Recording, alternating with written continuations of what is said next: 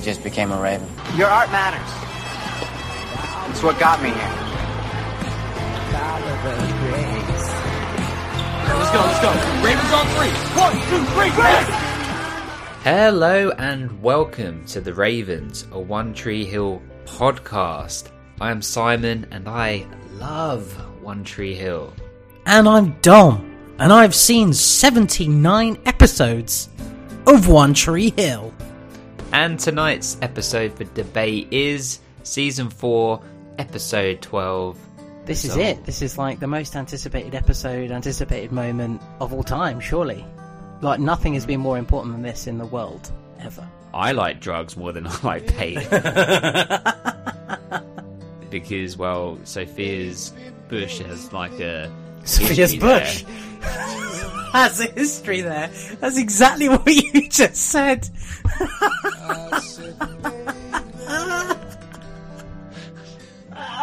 Get that on a fucking t-shirt. That wasn't what I meant. I will write that one myself. So honey, put the pen down, I've got this. I reckon Mouth's got a wang on him, hasn't he? He's got a massive dick. God. Yeah, because that's why Erica Marsh left him. Which one's which? Well, you're going to have to be Lucas, because, you know, you're identical. And I'll be Hayley, because, you know, I'm talented. I could be the mayor and you could be the cocaine. I'll try and snort you. Or you be Dan, I'll be Deb, and I'll taser you. Your face then. Such disappointment. Why do I have to always be tased? In the airport, in the gate, to go home. I looked across and his legs were slightly open and his balls were hanging out. In the airport. I see. Is that a pigeon? Is that a pigeon? Come here. Come here. Now say it with some bass in your voice. We're the motherfucking gangsters right now. We're the motherfucking gangsters right now. We're the motherfucking gangsters right now. We're the motherfucking gangsters of right now. We're the motherfucking gangsters of right now. You know, we're the motherfucking gangsters of right now. O-T-H, what? Sing away. O-T-H, what? Ravens. Ravens. Call me Colonel now, you little ungrateful bastard. Call me it. Before I get your dad on the phone and we'll have a 30-minute conversation and only 10 words have been exchanged, but it will be about how ungrateful you are for the opportunity to be on this platform, which is the People's Podcast, which is O-T-H. What? O-T-H. Ravens. Appearances.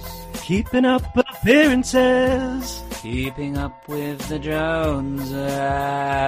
Keeping up with the Joneses. I'm fooling myself. I'm fooling myself. I'm fooling myself. I'm fooling myself. That was really good. Talking to myself. Nicky! We don't have sex scenes like this in One Tree Hill. Like this were, like in terms of they were literally in bed, you know, humping.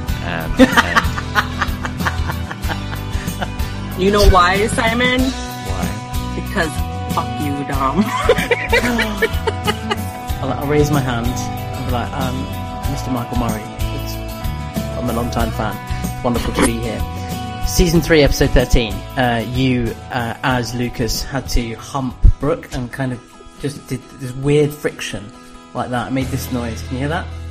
Yeah. That's what you did. It was horrendous. How did that feel being a divorced couple having to basically dry hump on another on set? Can I check? Do you love dongs? You must love dongs to be in this pit. No, but do heroin, drink a Diet Coke and have a cigarette. That was my diet. Yeah.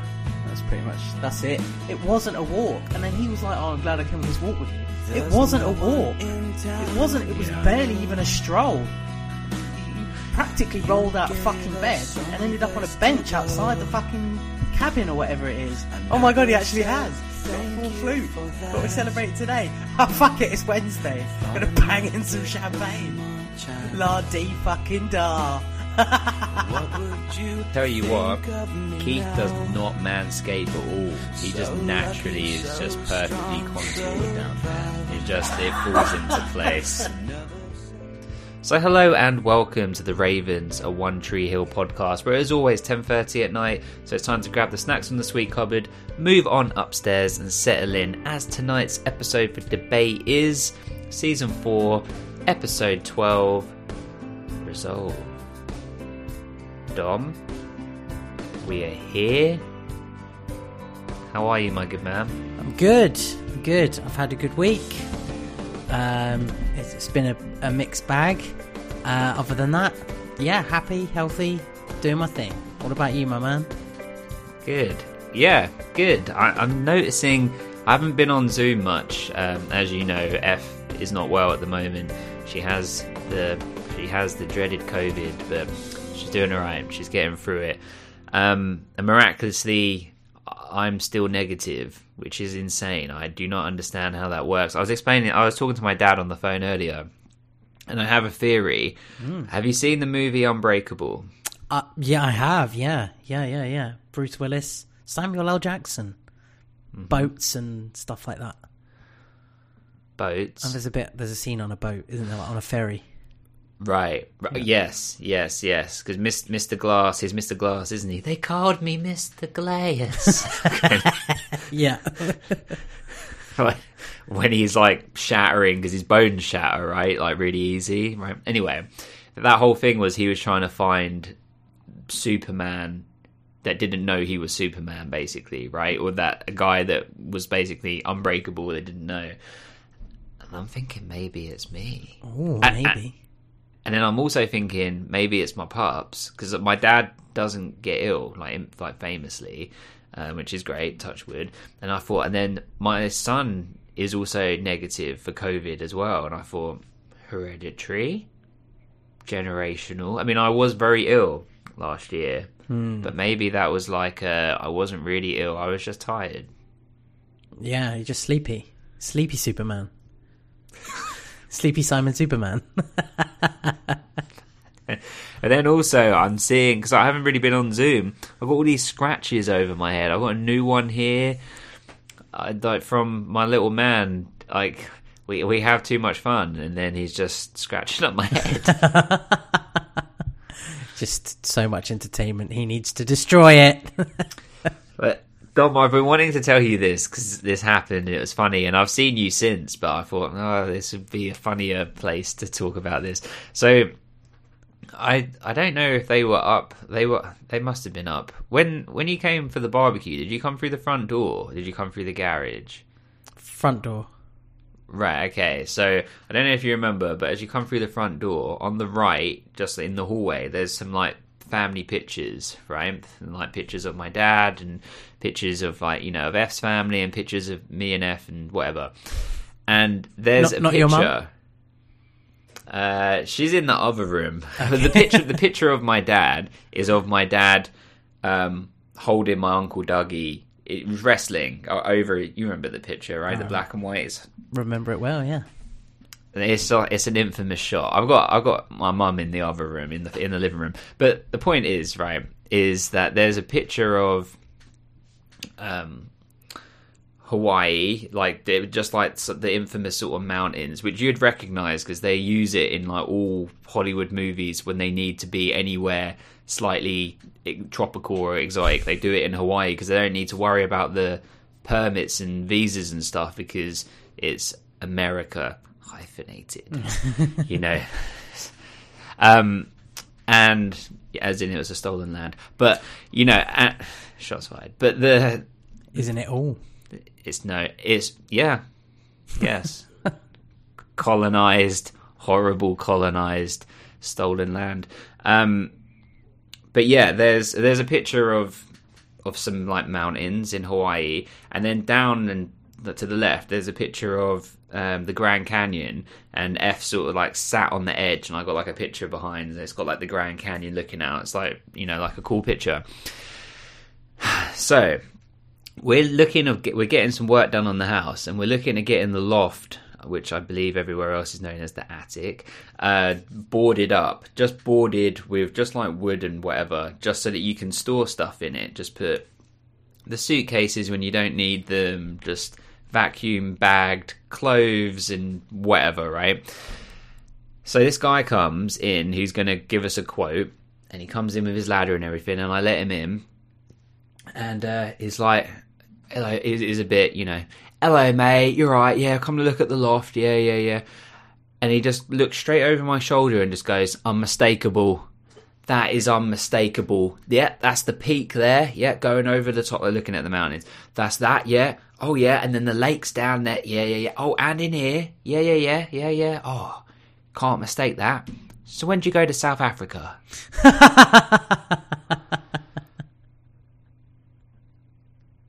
So what do you do, Dom? Do you say, oh no, that's actually the Grand Canyon and that's Hawaii or whatever? Or you do what you almost certainly did, and I would probably also do, is you go along with it and you go, I went a few years ago. It was wonderful. So I just didn't know what to do, and I thought it'd be less embarrassing for him if I was just like, oh yeah. So I was like... this could directly impact on your quote as well, remember? Yes. So you've got to play the game. Good call. So I just say, oh yeah, a few years ago, just once. And he was like, oh, so whereabouts in this part? And I was like, my wife organised it. So yeah, up here to the, I'll show you up to the loft. We go up, he gets his ladder out, it's like an extendable ladder. I was like, that's great for storage. Like my ladder's all, you know, massive and manoeuvring, and so I'm talking to him about the ladder. He gets up there, yeah, nah. It's too short up here, mate. You've got what you call a chalet roof. What that means is we won't insure it. It's elf and safety. There's no H on the health. Elf and safety, you know. But nice to see you anyway. Your neighbour's a biker. I had a word with him on the way in. Lovely fella. Like, okay. He starts walking down the stairs. And I think, okay, I've just got to show him out now. I'm already a step ahead of him because I don't want him to touch the... inside of my door, the inside handle. So I'm ahead of him to open the door to, okay, thank you very much. Does he go to the door? No, he goes back to the pictures. Oh no. And he starts asking questions, and the reason is because his wife is South African, so he goes there every year, which makes it worse because he can't even tell that it's fucking Hawaii and the Grand Canyon, when the Grand Canyon is like one of the most infamous landscapes in the world. I think it even comes as like a standard wallpaper on Microsoft 1998. So he starts grilling me about it. Like, oh, no. So where in this... Oh, that's the shoehorn of the thing. And blah. And I was like, to be honest, I just don't remember. I was just having such a good time. Well, thank you so much, you know, just ushering him out. What you should have done is, as he got out the door, is gone, thanks for nothing, it was Hawaii, and then slammed the door in his face. You've been to South Africa a lot, have you? When you were there, did you, I don't know, open your eyes and look around? You just make up landscapes, you fucking idiot. Not insured for that. Well, I thought you'd find that entertaining. But just like that, Emily is here. So let's bring in Emily. We are back with Day One Legend. Say it, Dom. Day One Legend. I'm talking done more episodes than anybody. Basically the third host. Emily, you're back, you're coordinating earrings with your shirt. We appreciate it. You look great. How you doing? Thank you guys. I'm doing great. Well, I just got home from work probably about 30 minutes ago, so it was a long day at work, but other than that, doing good. Happy to be here, ready to go. Nice. Excellent stuff. What always scares me, Emily, is that I can see a pen in your hand, which means you've come to this, even with 30 minutes preparation time, you've come to this ultimately more prepared than Simon and I will ever be. So that's just such commitment from our Day One Raven. Well, the funny thing is I don't even have that many notes. I just am going to try to do this all by memory from the episode. I've seen this episode probably at least 10 times. So hopefully some of it stuck. But I mean, I've seen it twice, so you've got an 8-time advantage on me. Let's go. Advantage. Yeah. Ah, this is awesome. Well, it's like you've got so comfortable on the podcast. You don't need as many notes. You know what you're doing. You're casual. We'll go with that. It's more of the fact that Emily knows that we know, or Emily knows that we don't know what we're doing. So is that it? You guys know what you're doing. She doesn't need to come prepared. these two idiots. Well, we don't have any new... Wait, let me just check. I'm fairly certain, I'm sure, that we don't have any new Ravens to induct. But on that note, we're back up to 80, Dom. 80. And Emily, you were number 1 in that list. You were number 1. Which... when you look back at that, bad decision? Something you regret? No regrets. No regrets at all. Nice. Well, they're heading back up. It's like we lost a couple, and then we're just steamrolling back. It's kind of hard to know whether that means we're doing things right, wrong. We just kind of keep it the same. Well, your true blue ones that will stick with you. Me, a couple other ones, Mike, even though he's kind of a traitor sometimes, he won't listen to this. So. That's so true. Mike doesn't listen. I know. But he is a Raven. He qualifies. But he's involved. And he turns up every week to the watch-along. So you've got to appreciate that. Can't deny his commitment to turning up and abusing us. Or mostly abusing you, Simon. Yeah. Me. Yeah, but you can't deny his commitment to turning up and giving abuse, considering he doesn't listen. Yes, and he said one time that One Tree Hill isn't even his favorite show. So there you go. Yeah, and he is actually really nice to me away from the watch along. Like he messages me nice things. It's all a facade. It's all the show. It's fine. Someone has to be Dan Scott, and if I have to take that role, that's fine. I can be the hated one. He's a sweet guy. He sends me a lot of Lego like building pictures and stuff, and I find it interesting. I have a friend that I used to work with that is Lego obsessed, predominantly Star Wars Lego, but there's a lot of other Lego as well. And I quite often show him pictures that Mike has sent me, or like stuff that Mike is doing as well, because I see him fairly regularly. And it's all good fun. It's all good fun. And this is a good chance to talk about the watch along, because I keep meaning to do this, but we go off track all of the time, don't we? But the watch alongs are for people that aren't involved, or people that are Ravens that aren't able to join. Like we record the whole episode now and just put that up in one go because people were requesting that. But there's a whole section we do before we actually watch the episode that goes on for sometimes an hour, sometimes more, sometimes less. But we do games. At the moment, we've been doing things like, if you were a character in One Tree Hill, who would you be? And but you have to be different from everybody else, or what jersey number would you have? I think the best one we did was, I don't know what you'd call it, but you have to keep going round until you can't give an answer. And it was One Tree Hill characters, and we got round into the old mayor, or or who were some people... Name someone, Emily. Who was someone obscure? I think I had named the Tony Battle, the guy that is from the episode where that they go to the Spirit Classic in season 3, and he was part of High Flyers and stuff, and like his dad. There was that one was the one I named, I think.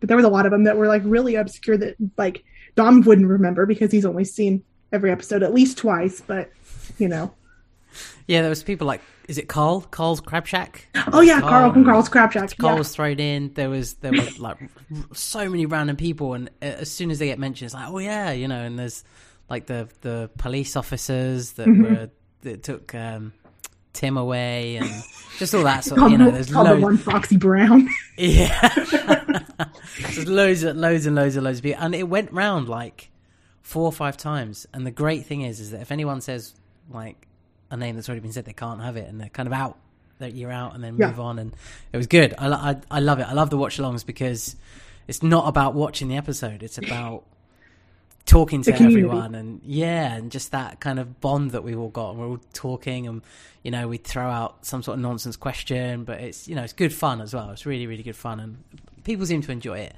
You know, even the ones that are in Europe and it's like ridiculously late. So for us, by the time we get to actually watching the episode, it's midnight. And for some of our European friends, so like Mari, for instance, it's like 1 a.m. and she's, you know, it's like way, way, way beyond bedtime. But yeah, the commitment is fantastic and we love it and appreciate it. And yeah, it's awesome. So join in the fun, people. Yeah. And then on the other side of that, we've got our Australian friends where it's like 7 in the morning. Of course. And then we've got our American friends, Emily, and, you know, North American, you know, Canadians and everyone else where it's sort of like dinner time, right? Yeah. Is it something like that? Yeah. It's about 5 o'clock my time, which is like 6 o'clock East Coast time and 3 o'clock. Pacific Standard Time. Yeah. Nice. Well, but what the point that I'm bringing up or raising with this is that those parts of the watch-alongs, I floated the idea of recording them a few weeks ago, and people were like, I think you said, Dom, that you know, people have got to show up for it, and I really, upon reflection of that, I really like that. It's kind of that is a moment in time. It's like if you were there, you were there. Exactly. If you weren't, unfortunately, you weren't. You know, and so.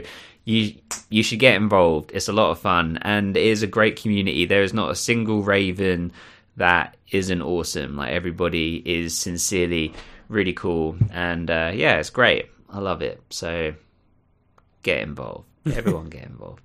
But Emily, we want to talk about you. So I know you've been on here the most. You're the queen and we love that. So your top 5 TV shows have probably been discussed the most. They're still the same. Have they been? Okay, they're still the same. Will you remind us? Or firstly, wait, Dom, can you remember any? Obviously One Tree Hill, but you know, obvious, discounting that. Yes. Emily's one of these. I'm not sure which one it is. Is it Vampire Diaries? I do love that, but it wasn't on my top 5. I love the Vampire Diaries and the originals, not on my top 5. I was almost certain that, you know, Vampire Diaries talk about it, you bring it up. So, okay, that throws that. You got to start with the safer ones. There's always 2 that are up there for everyone, like right? Friends is always in there. The Office. The Office is...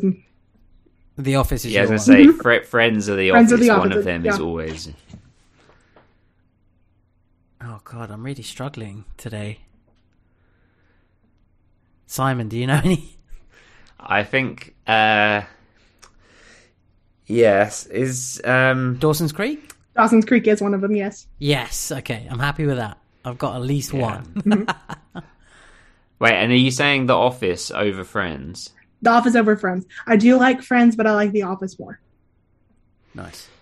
And is it either Gossip Girl or Gilmore Girls? One of them. Gilmore. Gilmore. Now you say it's Gilmore. I don't have a poker face. I'm sure you saw me light up when he said Gilmore. I don't know if Dom has, but I haven't seen either of those 2 shows. So to me, they're the same. They're the shows that both have their girls. They're both they're double G's. They're double G's. You would like Gilmore Girls, even though that it's a show about a mom and a daughter. I think you would like it just because like it's. Not just that, it's like it's more than that. And like Chad Michael Murray is in Gilmore Girls for a season and then like 2 episodes in season 2. It might just be 1 in season 2 because then he went off to do his stint on Dawson's Creek and then One Tree Hill inevitably.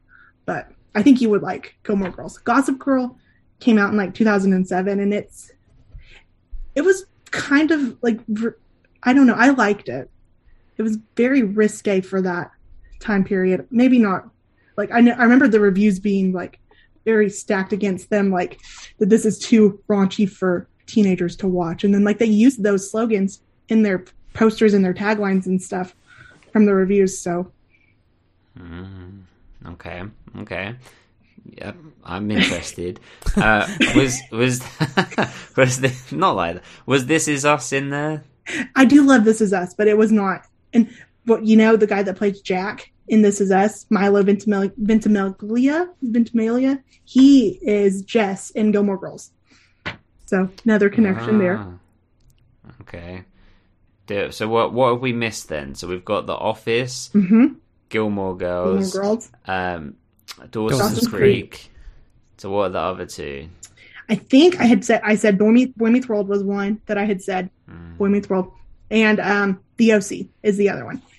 Yes, of course. The OC. Nice. It's a good list. Yes. And wait, just out of curiosity, what era of Boy Meets World? I love Boy Meets World as well. But which era is your favorite? I like the college years because I like Jack and Rachel and Angela, which you could actually like consider that also high school too because of Angela being in there. High school, college. I like whenever the Eric dresses up as plays with Mr. Squirrels and that plays whole prop. Yeah. So yes, plays with squirrels. Yeah. Funny enough, that's one thing I did remember about Emily loving the show is that it's the when they're slightly older. So I could have answered that question for you. Because I remember because Simon loved Boy Meets World, probably still does. Again, it was a show that I would only ever watch when I went to Simon's house, so I have no real affinity to it at all. But I remember you, Simon, asking that question last time Emily mentioned it, so I actually remembered Emily going like kind of college years, so I would have got that right. Kind of older. And I'm consistent with my thinking and questioning. Always consistent, my man. I love it that there's always these stories always going, yeah, I didn't watch it, but when I went over to Simon's house, he would make me watch these things. I watched a lot of Nickelodeon at yours. So I was obsessed with Nickelodeon. I wanted to be Sean Hunter. That was my whole thing. I thought he was the coolest person ever. And I remember when they're... Well, he was. That's pretty real, yeah. And when they're older, and they have one of the arguments, and Corey calls him trailer trash or something like that. I remember it being like jaw drop. So good, yes. So good. I remember because I told you maybe you weren't aware that the woman that plays Rachel.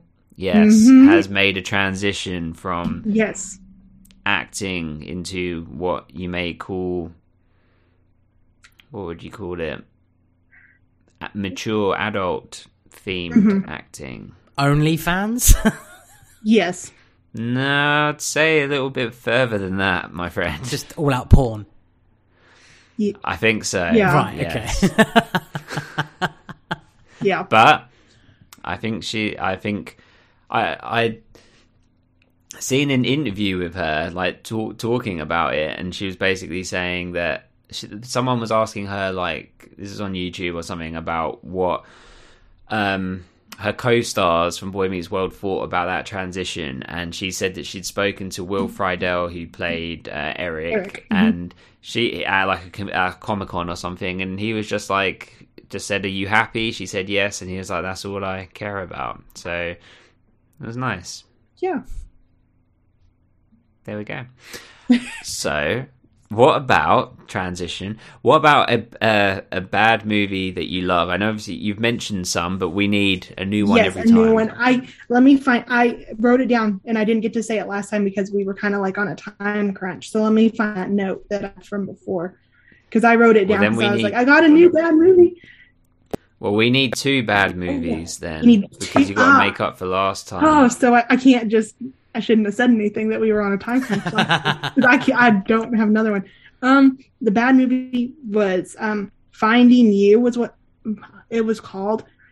I thought it would be good because it had Kat McNamara. She was on Shadowhunters, which was a show that I like to watch. It's based off of the Shadowhunters book, and I thought I'd like it. I did not like it. It was really, really bad. I never will watch it again. Paid my $3.99 to rent it on Amazon. Want it back type situation. It's bad. It's really bad. I like that. Well, and Emily, just to say that you will never be in a time crunch again, because I don't know if you've listened to our last episode, but we've decided that #MakeThemWait is our full-on slogan now. Right, Dom?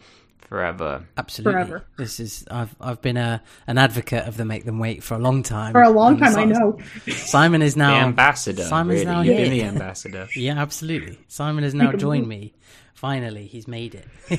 Well, I joined because you made the point of Ravens are coming on and it's their opportunity to be on the podcast, and it shouldn't diminish their experience by rushing it and going through it. And so I never thought of it like that, and it's important that it's a great experience for people, or the best experience that we can provide. And I don't want to ruin that by being like cool, okay, we've got to keep moving, because people, hopefully people are happy and understand and will wait, and I'm sure they will. Right, let's go to judgments. So what did you... Well, don't do me like that. Give me a hope that it's going to be... Now, we're going in on this one. I've got tons to say. I actually wrote a couple of notes. I did. Not like notes. I quoted my favourite lines because there were like 3 or 4, and I don't want to forget them. There are some good ones in this episode. Clean teens. Well, this is a question I want to ask, and I've been asking people more, and when I remember to. But you obviously chose this episode to feature on. Was there a particular reason? I'm glad you actually asked, because I was going to bring it up if you didn't. This episode is it's not necessarily my favorite episode in this season, because like the state championship episode, that one's really hard to beat. But this one comes into a close, like second or third. I think this next episode will be a better one than this one. However, the reason I picked this episode is because whenever that James and Stephen were doing, which Stephen is who plays Chase, Stephen Colletti, they were doing their crowdfunding for their show that they were putting on, the Everyone is Doing Great. They had I was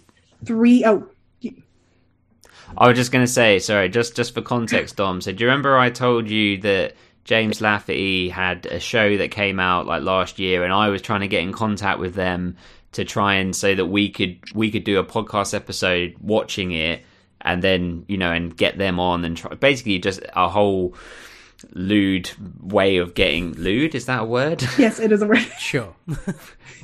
to try and get them on to the podcast, and it didn't work. I tried, it didn't work, but I'd said to you that he did it with a co-star of someone that was on One Tree Hill, and it is this guy Stephen Colletti who plays Chase. So right. Okay. they're like best friends in real life. Okay, cool.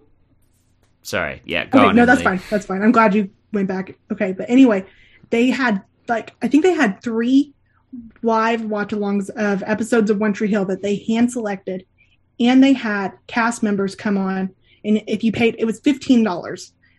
For each time. So if you paid $15, you could get access to this live watch along with members of the cast other than Stephen and James.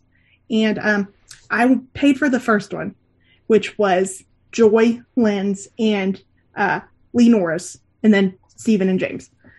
My email, I put it in wrong, but it had to be like linked to your Facebook. And I put my email in wrong when I paid. So they sent me a confirmation email to a different email, and I couldn't access that one. So that was my... So I didn't get to go to that. However, I was very, very determined if they ever got Sophia Bush to participate in one of these that I would go to that one. Because I was like, I want to see Joy and I want to see Sophia and Hillary if she is able to. So by the time that the third one came along, it was Sophia Bush, Antoine Tanner, and then Stephen and James. So that is why I picked this episode, was because that was like, oh yeah, that's the episode that they watched together. And I really liked getting to talk or watch them watch it. And they talked about some stuff that goes on later on in the episode or in the show.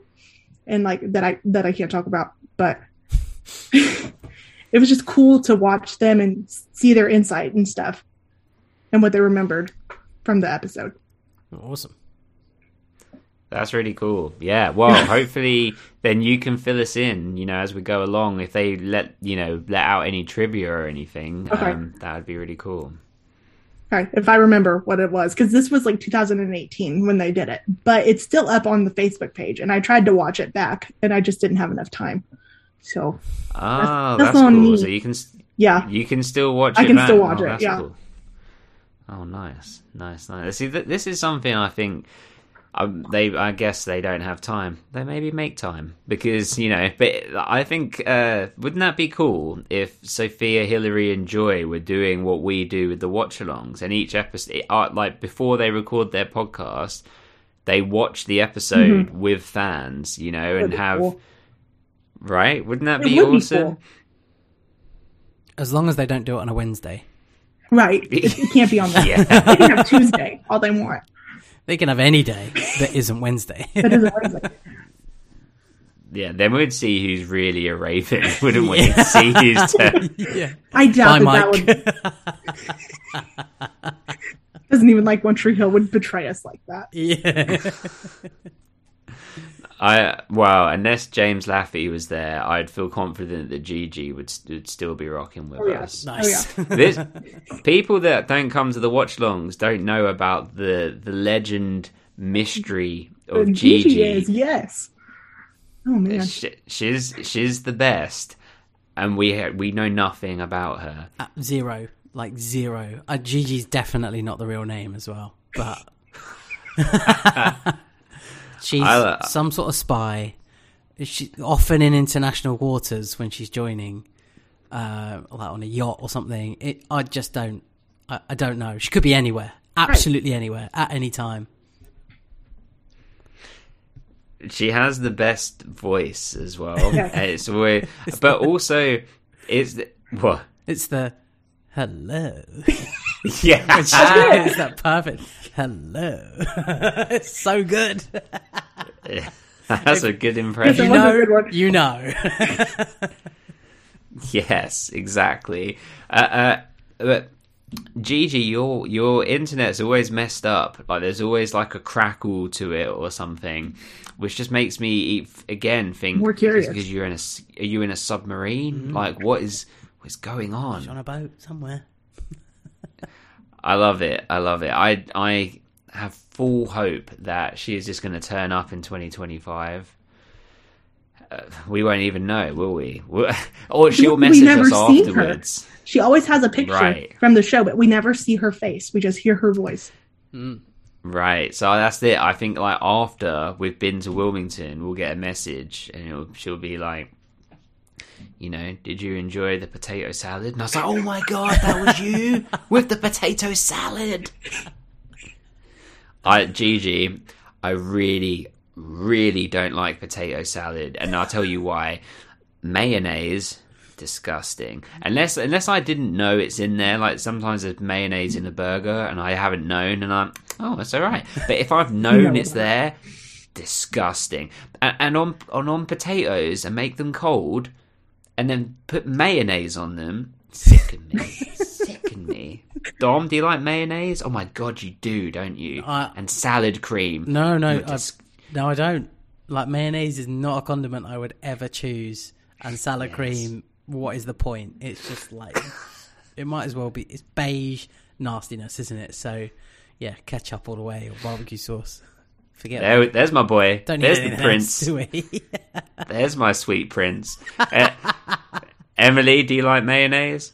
I do like mayonnaise. Oh, God. I do. I get it on my burger with ketchup and mayonnaise and cheese. That's all I get on my burger.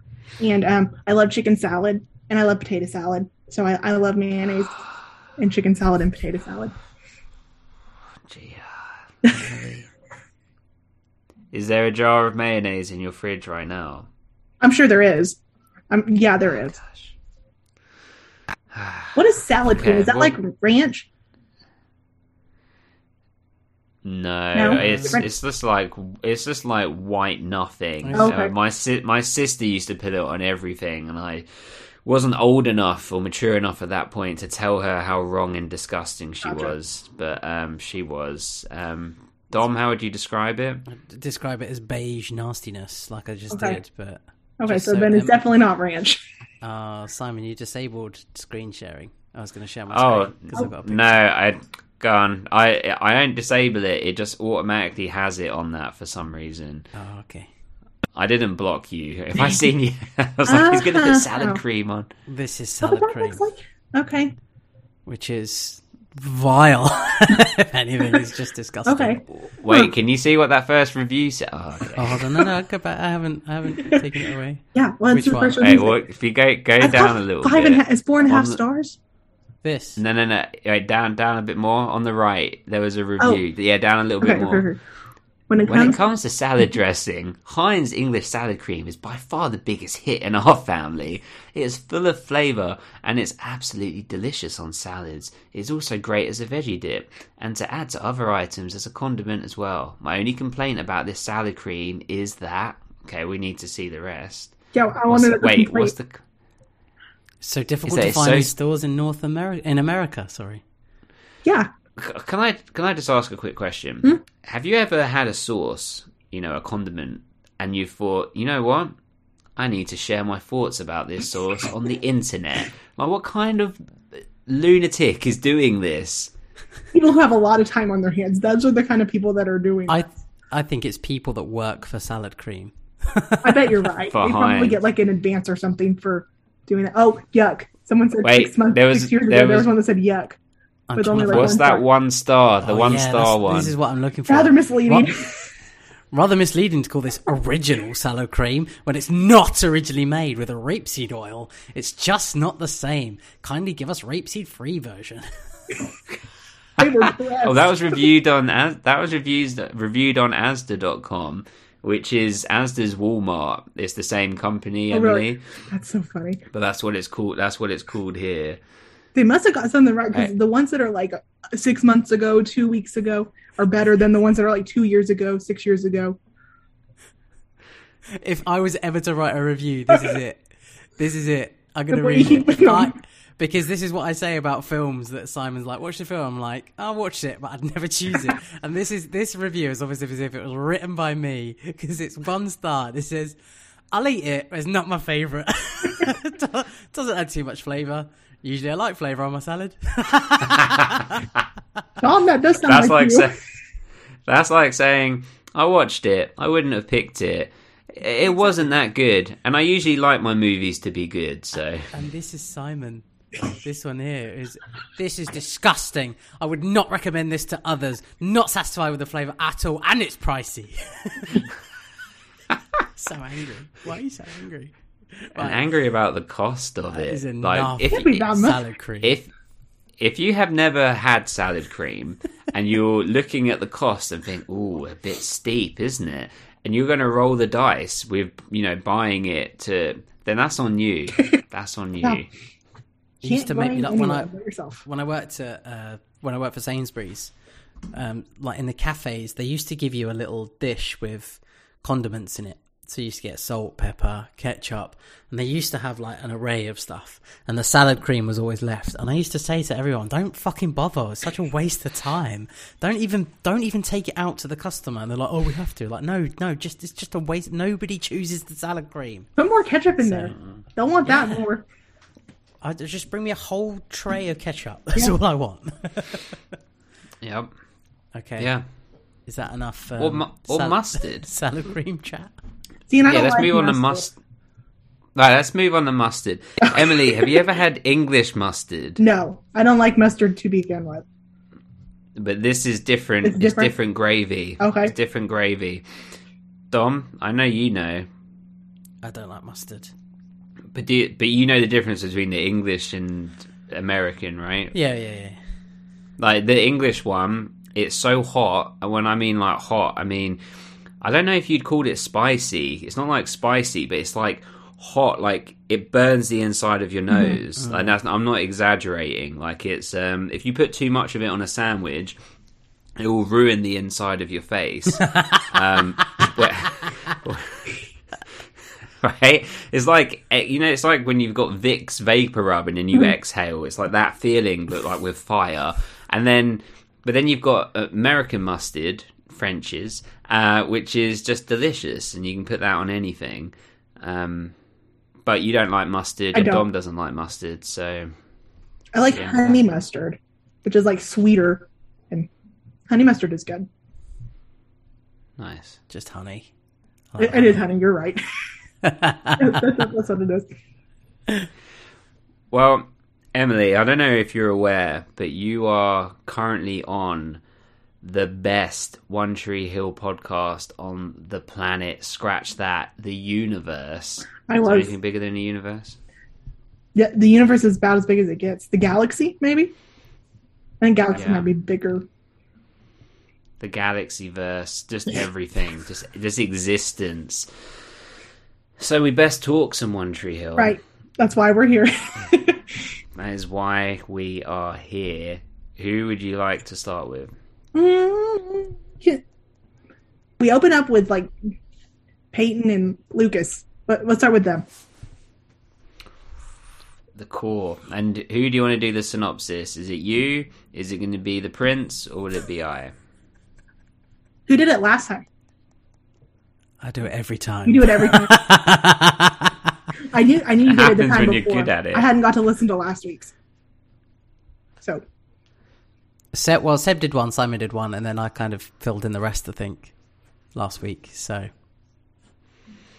your choice, whoever you want. We'll just flip it round. Yeah. Dom, you up for it? You want to do it? Yeah, sure. Okay. He lives for this. Lucas and Peyton. Sounded like Scarface. Okay. Say hello to me.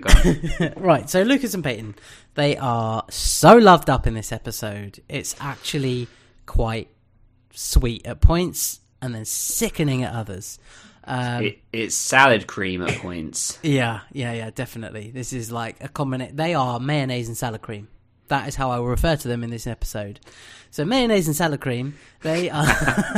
So therefore, some people like them, some people don't. That basically sums it up, yeah.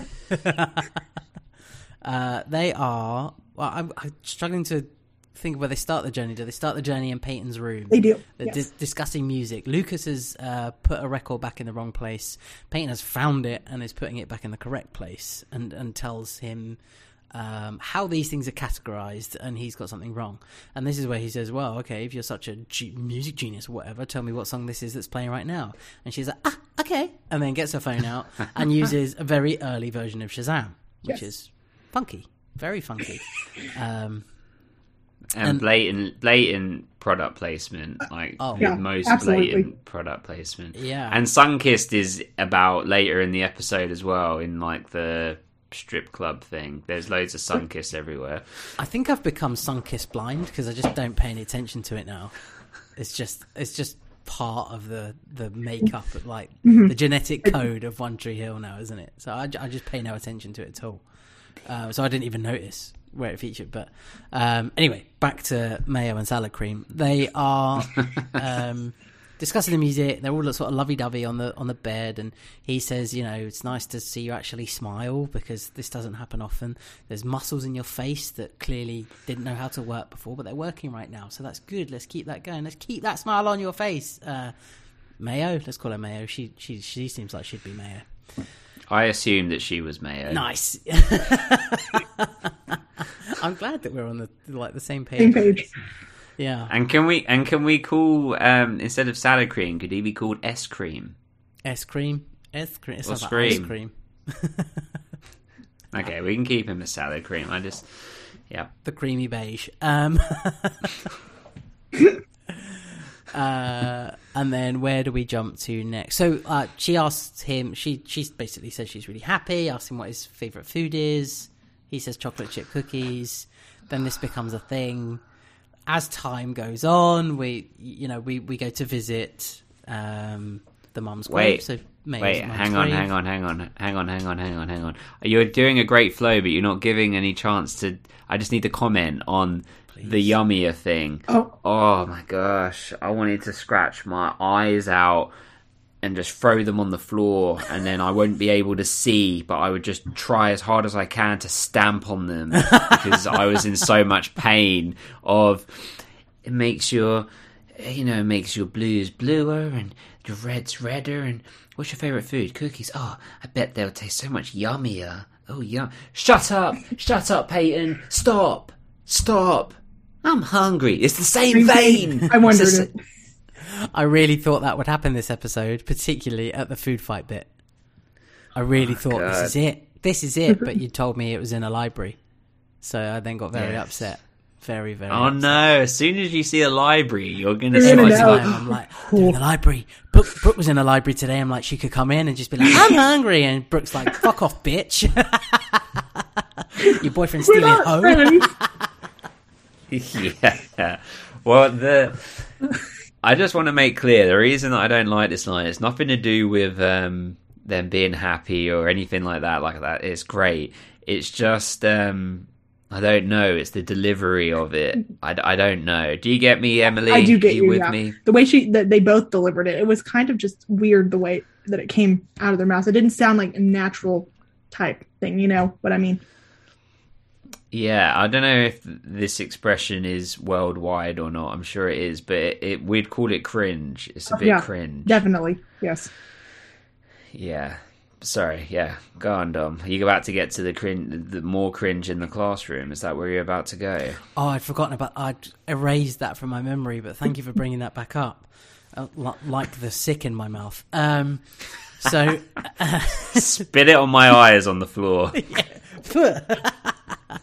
Lucas hands Peyton a note, and as Lucas hands Peyton a note, the teacher intercepts it and says, well, let's read it out to the class, Mr. Scott. And he's like, yeah, okay, quite happily read out what it says to the class, and I'm squinting, so I'm not even sure there's real words on the page because I can't see the page. And he basically says, I think you're the most beautiful, wonderful girl in the world, and I want to kiss you all the time, to Peyton. And then she basically, and it's when he says, is that about it? And the teacher's like, well, yeah, that's about all of it, or whatever. And she's just like, okay, this is just getting weird now. I shouldn't be allowing this in my class. Get out, young man. Well, go to detention. She puts it further, because then she says, Peyton, would you like to retort or whatever? Mm-hmm. And then she kisses him, but it's not just a kiss, it's a slow kiss. So slow. They're like, faces are so close together before there's been any contact. It's like, I could have got a paper plane, folded it up and threw it, and I would have had enough time, and it still would have gone through the gap in between their lips before they've touched. They're so breathy. They're hot breath because they've been in class. They probably don't brush their teeth in the morning because it's Lucas and Peyton, mayo and salad cream, and they've probably had lunch. There's hot breath there, and it takes so long, and then they do it, and it's like, Lucas, get a haircut, and then they get put in detention. We don't see them in detention, but no, I don't know if I could have handled them any more this episode. This is why we get them out the way early. To give credit to them, though, the actors, when they're kissing, it's like they like it. Yeah, it seems that. I do have a comment on this as well, and I don't know whether it's valid or whether I should be paying attention to these things, but it looks like they really struggle with deciding what their nose is doing while they're kissing. Like, where should my nose be? Because when they kiss, when the episode where Hayley gets run over, in that episode when he first kisses her, his nose is like flat against hers, and it just looks really awkward. Like, oh, like you were meant to turn your head sideways, Hillary, but you didn't, and then we ended up just like pressing our noses against each other, looking like absolute idiots. And they sort of seem to do the same thing. There just seems to be confusion about, which way you're going to turn your head. And they haven't quite figured that out yet. You're saying them specifically, not like all of the cast. Them specifically. Yeah, just these two. Well, it might be a little bit of that they don't, they're not, they're, oh, why is that funny? Brooke kissing all the boys is like this already. Head at a 90-degree angle, just permanently. just constant. She must have kissed the most people in the show, right, so far. She's the Sean Hunter of this show. Yep. But it might be that they're not rehearsing the actual kiss. Like, maybe they rehearse all the lines and everything, and then they go, and then we kiss, and then whatever. But they're not actually doing it, because like when you have, well, I mean, it's been like 12 years for me in the same relationship. So, I mean, I can't even speak on it to remember. We don't even go near each other anymore. Is what I thought you were going to say. I've actually moved into the shed. We were sorting out the loft for me to live in. That's good. I like that. Nice. I'll tell the F will get a kick out of that later. She'll be like, yeah, get out. But no, when you're like first kissing a new person, there probably is a little bit of you work it out a little bit, right? It's like, okay, our faces are gonna together in this kind of fashion. It's more comfortable on this side, or hopefully not that speed. That's how I did it. Okay, F, did you have a good first date? Do you know what? Right, so this is. I just get more and more into my self-conscious and insecurities as we go on. As I've got older, and F likes to point this out, right? My nose, which used to be straight, it was straight. I've seen it in pictures. As it's got older, it just veers to what side? To my right, your left. As I get older and older, it's just casually trying to connect to my ear. I don't. It's like there's a magnet in the end of my nose trying to go to my ear. And so maybe I'd probably always kiss F on this side, because if I went this way, well, maybe I should do it that way or balance it straighten back into the middle. Yeah, maybe because you've been going the other way, she's pushing your nose to your ear. It's her fault. Yes. That's 12 years. It's 12 years of, when I met you, my nose was straight. Look what you've done. Yeah, repetitive, strain injury right there. Okay, it's all clear to me now. How do we work out the burger nipples? That's just genetics, unfortunately. No one wants me to put mayonnaise on them. Oh, I tell you now. That's what it looks like when I put sunscreen on. Oh my gosh. Just the shittest barbecue ever. It's salad cream. Yeah. Oh, good. Oh, no. Good. Oh, good. Sorry. What? So, Emily, you think they kiss good or what? Oh, no, it looks really, really awkward. I think it does. I mean, But go ahead. Well, I was going to say, but when Brooke is kissing Ferret Face Chase, that's got the face of a ferret. His little ferrety, Dom. Yeah, I'll go with that. Oh, okay. Ferret. We've got mayo and salad cream and ferret and squirrel. He's definitely some sort of squirrel. He's a very good-looking man, but in this episode, he's pulling a bit of a ferret face. I don't know how ferrets are familiar in Oklahoma. I mean, yeah, they're normally pets. Right, so this, you're going to think that this, I'm making this up, but this happened 3 days ago. Okay? I was walking my dog, okay? This is 3 days ago. The signs are still up on the trees. I was walking Luna, and what? I just don't know where this is going, but... It's not it's not Richard Gere in the ferrets. It's the... That was hamsters, wasn't it? Oh my god. It's not true. There's no way Richard Gere was doing that. I didn't do it. It wasn't me. I wasn't handing him the ferrets, was I? I wasn't probably even born yet. Oh god. Anyway, please continue. So I'm walking Luna, and I'm literally half a mile from my house. And I look, I'm talking to my dad on the phone as well, so I'm kind of distracted. And I've got our baby in the pram, he's asleep, and I've got Luna on lead, So I've got three things happening at once, and I'm walking, and I look up, and there's two women, and one of them has a ferret on a lead, and is walking the ferret, right? Mm-hmm. it doesn't end there. Okay. Luna gets excited when she sees a cat, like wants to chase it, play with it, you know, see what she can do to it. I had no idea what she was going to do if she saw a ferret on her lead. So, and I'm also trying to keep everything quiet because my baby's asleep and I want him to sleep, you know, so that if he misses his nap, people with kids know this. This is a whole thing, you know, messes up the whole day. As I get a bit closer, these women are like, "Oh, excuse me," and I'm like, "Shh, shh, shh. Yeah, hi, you're right. What's going on?"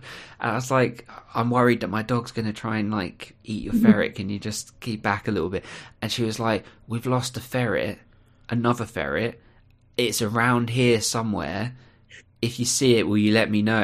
And I was like, "Well, if we see it, my dog might eat it."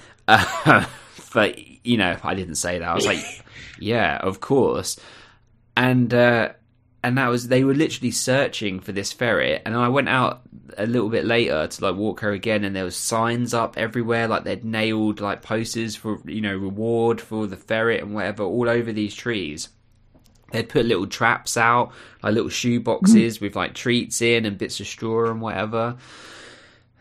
That might have been a week ago now. Those signs are still there. Yeah. I don't think the ferret made it back. You 100% need to get a picture of that the next time you go out. And then it needs to be on Discord next week. Oh, it can be on Discord tomorrow. They're everywhere. The signs are everywhere. Yeah, but I mean, because people won't have heard the story yet. Yeah. Right. So, got you. Okay. I actually also have a story. Yes! But not to do with, like, going for... So... Again, 2 days ago, so I was working on Monday. Oh my god, you found the ferret. No, I wasn't Richard Gearing. It's like brooking yourself. Oh my god. It was not. It was. So I was at work, and when we're on like support and stuff, we have like a permanent Zoom call on so that we can talk to people that we're on shift with.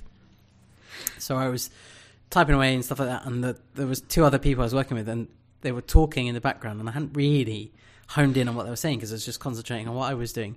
And I heard, my parents have got like a parasite, and we're giving them medication, and you know they're having this and they're having that done, and yeah, we need to make sure they get better before they can, you know, go out again because you know we're having to keep them in their cage.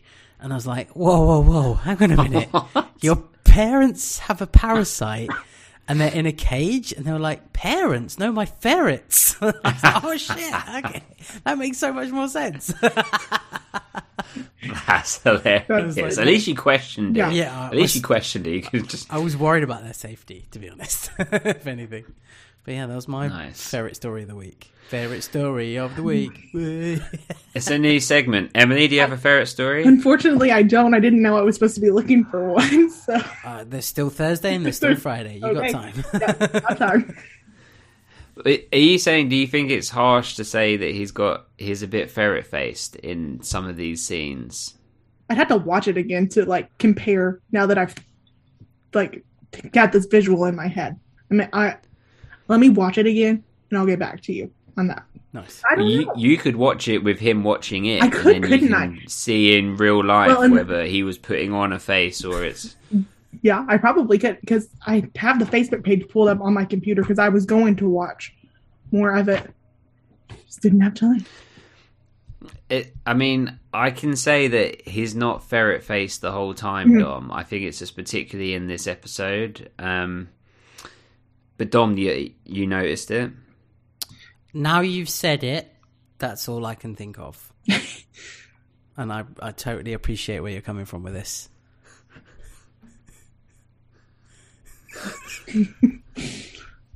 What? What's happened? I wish I had a more vocal laugh for you. It's so not good for podcasting. I'm gonna... but what people will understand now because they've listened to us for you know a while is that the gaps of silence are usually laughter. Yes. Yeah. Okay. Sorry. So yeah, What is happening? Oh, should we finish? She kisses. Their kiss looked good. Oh, that's all I was trying to say. Okay. Brooke and Chase's kiss looked good. Better than mayo and salad creams. There we go. Absolutely. Yep. Absolutely. So we'll just finish them off quickly with this run through, because let's get them out of the way as quick as we can. Mm-hmm. Go to the graveyard, have a little chat with Mum. So this is Lucas. He made me so happy. Okay, great. And then he says hello, Mrs. Sawyer. He goes off to see Keith. She carries on talking, saying that she's really happy and all that. And then this is the point where he says to Peyton, "I don't think Jimmy did it. I've kind of got something working on in my head, and it just doesn't feel right. It doesn't seem right. Something's not sitting right with me." And he's figuring stuff out. And then they have this. She goes to make cookies for him. She puts too much salt in it. It's disgusting. Everybody knows it's like a pinch of salt or whatever. And she's got like a handful. How stupid have you got to be? Incredibly, by the looks of it. And they end up having this massive food fight. There wasn't even that much dough to begin with. How did it then destroy an entire kitchen? I do not know. But I really, really, really wanted Larry to walk in and just kick off. Just like shit hit the fan. Gone mental. Drags Lucas out, by his face, and just locks Peyton in a cupboard or something, Just really, really loses his shit. But it didn't happen. It got dark. It got dark. Psycho Derek's back. Yes, but it didn't. Psycho Larry. And yes, I don't really. I can only ever predict sadness for Peyton, and they're too happy for that to continue. So something bad's got out. Larry's probably going to be dead soon. Oh God! You think they would really do that? Just... two dead moms and a dead dad. Oh God! Yeah, he probably might as well be dead. He might as well. Real dad. She's not there, is he? He'll die as well. Derek, the real Derek. Oh my God! She's going to get a letter, isn't she? Oh, saying real Derek's dead. Oh my folded God. American flag. Oh my God! She's getting an American flag. Oh my God. Next to kin. Larry's going to turn up and be like, who the fuck is Derek? Because he's not been there this whole time. And she's like, oh, it's my dead brother. And she's like, oh, I don't know who that is. Whatever, let's move on. Can you clean up the fucking kitchen? Jesus Christ. Wait, before you get to predictions, there was just, we missed a bit with Lucas, with Karen. Yeah. He tells Karen about the key thing. Yes. And this disturbs her greatly. Right, the bit that someone's an hour early. I said check the clocks, check your world clocks. But yeah, there was a bit that I really liked where it was Lucas talking to Peyton towards the end, and he was talking about that, saying that he had told Karen about his premonition, dream, whatever we're calling it. And it had upset her, and he said that I don't want to be like this anymore. Like he's sort of wrapped in his own sadness, or wrapped in, he can't get that out of his head. He's like obsessing, and he can't get over it, can't get beyond it. And he says, why don't we just be happy? Like choose to be happy. I thought it was a really nice sentiment. As much as there's a lot of cringy stuff throughout that, I thought that was really important, because I think we can all get wrapped up in things sometimes, and it can be all consuming, and it's hard to get beyond it, and it's actually you have to choose to, and we can do it, and yes, please choose happiness. So I thought that was a good moment. Sorry, but Dom, let's get your predictions first, and then Emily, we need your reactions on all of this. Right. Lucas and Peyton stuff, and I will message the waiting room. Yeah, I genuinely think that all this talk of happiness is directly correlates with something like not happy happening, and some sadness. And now, literally just thought of it now, I really genuinely think that Derek is going to end up being wounded, or is going to have been in an accident. I say an accident, he's in Afghanistan or wherever he's meant to be. So I think there's potentially some correlation there that, he may be in danger, or he may already be dead, and she finds out, whatever's coming up is coming up, because I'm guessing that the next episode is prom. Obviously you can't tell me, but This is what I'm guessing, because the whole Hayley story is like building up to prom. Mm-hmm. So I'm kind of thinking we're going that way next, and there's got to be something big that happens there. Maybe Psychoderic reappears. I'm not sure, but they kind of drew a line under that, and that upset me a little bit. It seemed too easy, but if real Derek ends up being KIA or something like that, and she finds out, and it kind of throws her into turmoil again. But don't just throw acronyms out and think that I will know. What did you say? Let me guess. What did you say? K what? KIA. Oh, yeah. Killed in action. Mm-hmm. Good. Correct. But come on. Flexing their military muscles. Okay. I don't have a military muscle in my body. Assistant to the Lance Corporal. Yeah. But yeah, that's... I kind of... And more of my prediction for Lucas is based on Dan now. So I'll wait until we've covered Dan. Okay. Excellent. And Emily, thoughts on mayo and salad cream? Mayo and salad cream. They're not for everybody. And they're not for me. I don't know. What a fantastic diplomatic answer. You definitely are a teacher. That's a Google review for salad cream. Like we were just reading. That would be a free star review. I wouldn't pick it, but I'd have it. Yeah. Oh, I like them apart. I don't like them together. But I understand the appeal of them together because, like, there's not anyone else for them other than Jake, and Jake is obviously gone. We don't even remember Jake. Who is Jake? You know? Yeah. Yeah. He's long forgotten, isn't he? Oh, yeah. It wasn't even a topic of conversation. It wasn't even a... Do you know the reason I'm actually back here, Lucas, and not in Savannah marrying Jake? Mm-hmm. It's... because he said, fuck no, I don't want to marry you, I'm not an idiot.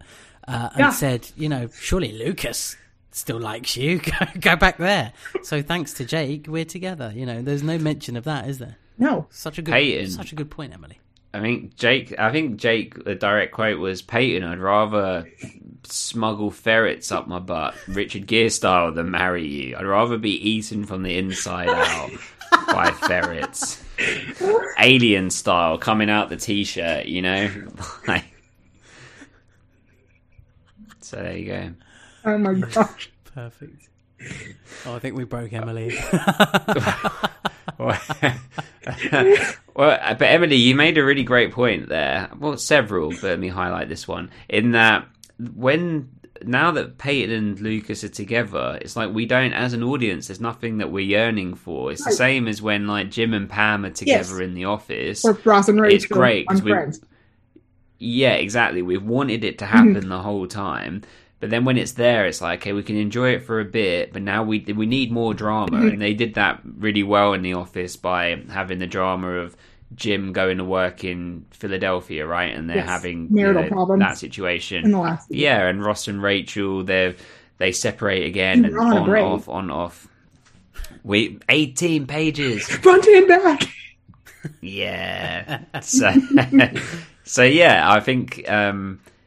it's great that they're together, but the chase to get there is the more entertaining part, right? Yeah, something's got to give. Something is going to go wrong. Inevitably, it will.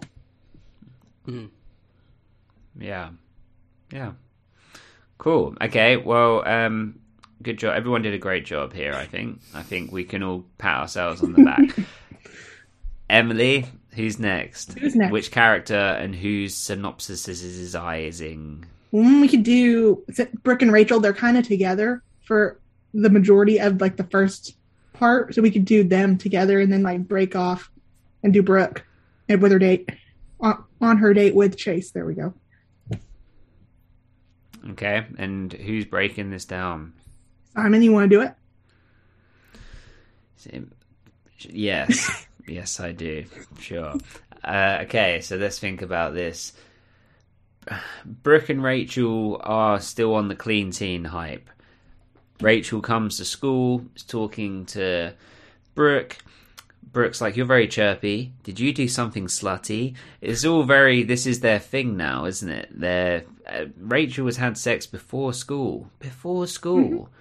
I wasn't waking up to get to school until the very final minute when my dad is screaming at me to get up, you know?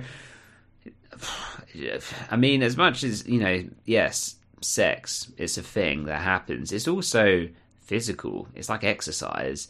Like, yeah. Just getting up there. It's like getting up to do a morning run. I really want to say, you can tell you're married.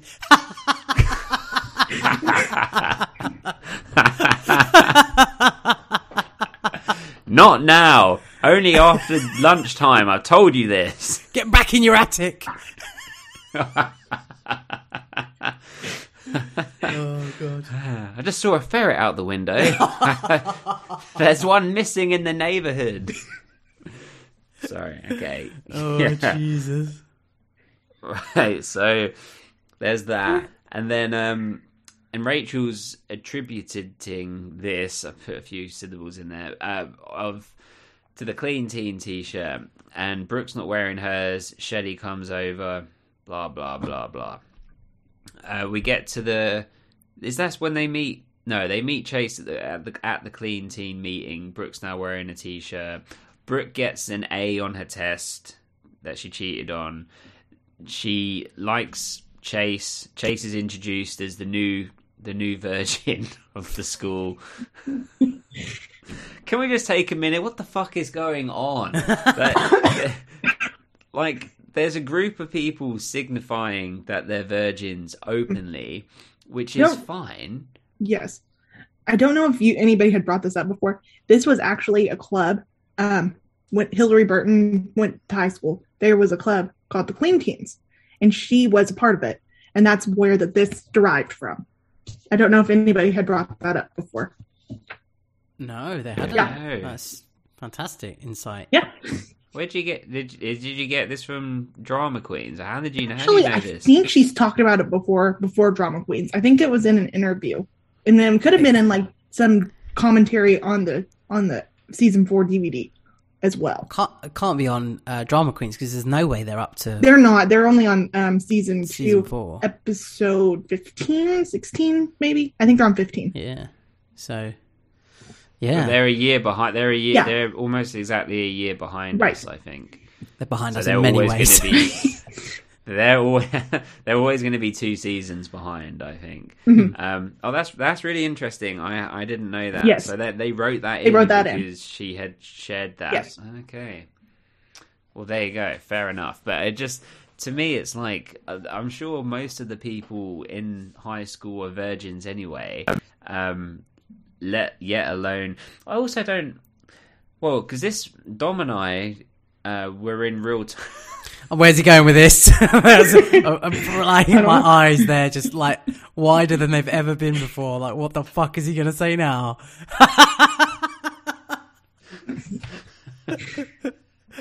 Something about ferrets, virginity... Oh. Hold on, let me just put my Clean Teens top back on. Rachel strip turns off. You can have it. Yeah, I always carry a spare. Clean teacher. No, Dom and I in real life were the age that they are in the time that the show was coming out. Right, like we've spoken about this, that we actually lined up. I don't remember like losing your virginity, etc., being as much of a big deal as it's being made here. And I don't know if that's because potentially America is a more like predominantly Christian country than the UK is anymore. Like I know historically, Dom, you know history way better than I, but we used to be hardcore. You know the score, I'm so good it deserves an encore when it comes to Christianity, right? And not so much anymore, but America's still burning that torch. Wrong thing to say. Holding the flag. What's the word? Living those values. There we go. Is that right? Yeah, I think so. I would concur with this. So, and that's not to discuss our own beliefs, because we haven't discussed them. But but is that maybe you could think that therefore virginity is a bit more of a bigger deal or more discussed? I don't think anyone's talked about it like how it's talked about in this show. No, and in real life, no. Like I wasn't talking to my friends about. I mean, like my best friend, sure, but not like a whole entire group devoted to that. There wasn't like any celibacy clubs at my school like that, you know. And I live in the Bible Belt where that's way more like acceptable to have that, and they're not anywhere near in North Carolina. They're not in the Bible Belt at all. They're like way off. So I don't know. Well, yeah. Well, it's a peculiar thing. I guess it works in terms of it being, you know, well, and it actually did happen. So right. But yes, Hillary Burton. So yeah, I so. There's that. She meets Chase. She's into him, and he becomes kind of her conquest. Like she's like betting with Rachel that she would be able to. You know, I could have Chase if I wanted to. I just have to chase or whatever she says.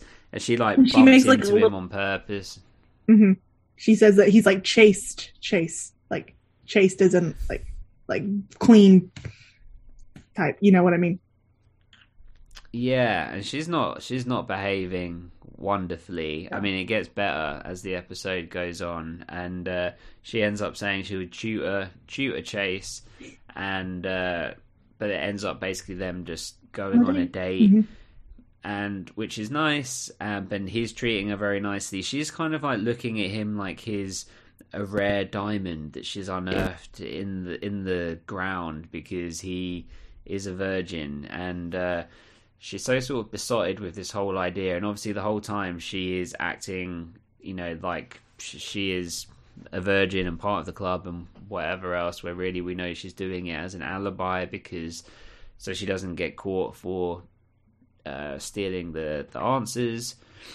They end up dancing. They go to like the makeout point, but they just talk, and I think maybe from Brooke's point of view, it's like he's looking at her like people haven't looked at her before, and the fact that he's new and doesn't know her reputation or history and all of those things, which is nice, but obviously she should feel like that she can be valued for being herself, you know, and it doesn't need to put on a facade of being anybody else to be able to be respected.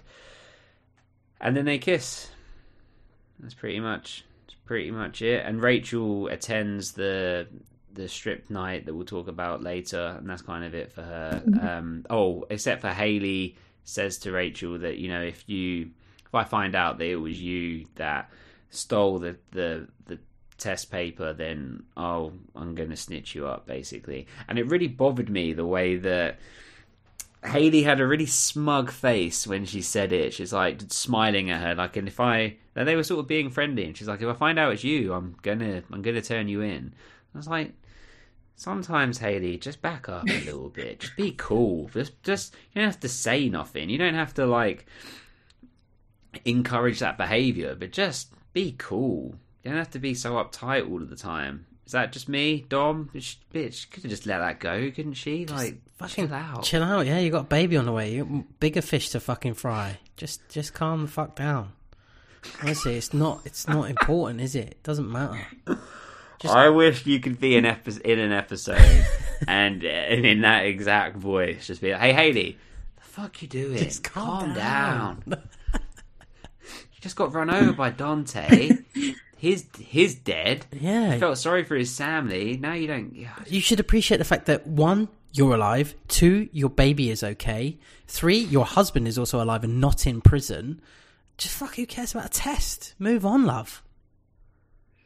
Emily? I think her being pregnant has made her, like, more uptight. If that... To say... I mean, I don't know. Like, and you guys are right. She's got way bigger problems going on. She got hit by a car. It's a test in high school. It's not the end of the world that Rachel possibly took it. She did take it, but Haley doesn't know. but like it's not the end of the world. It will be okay, and it's just high school.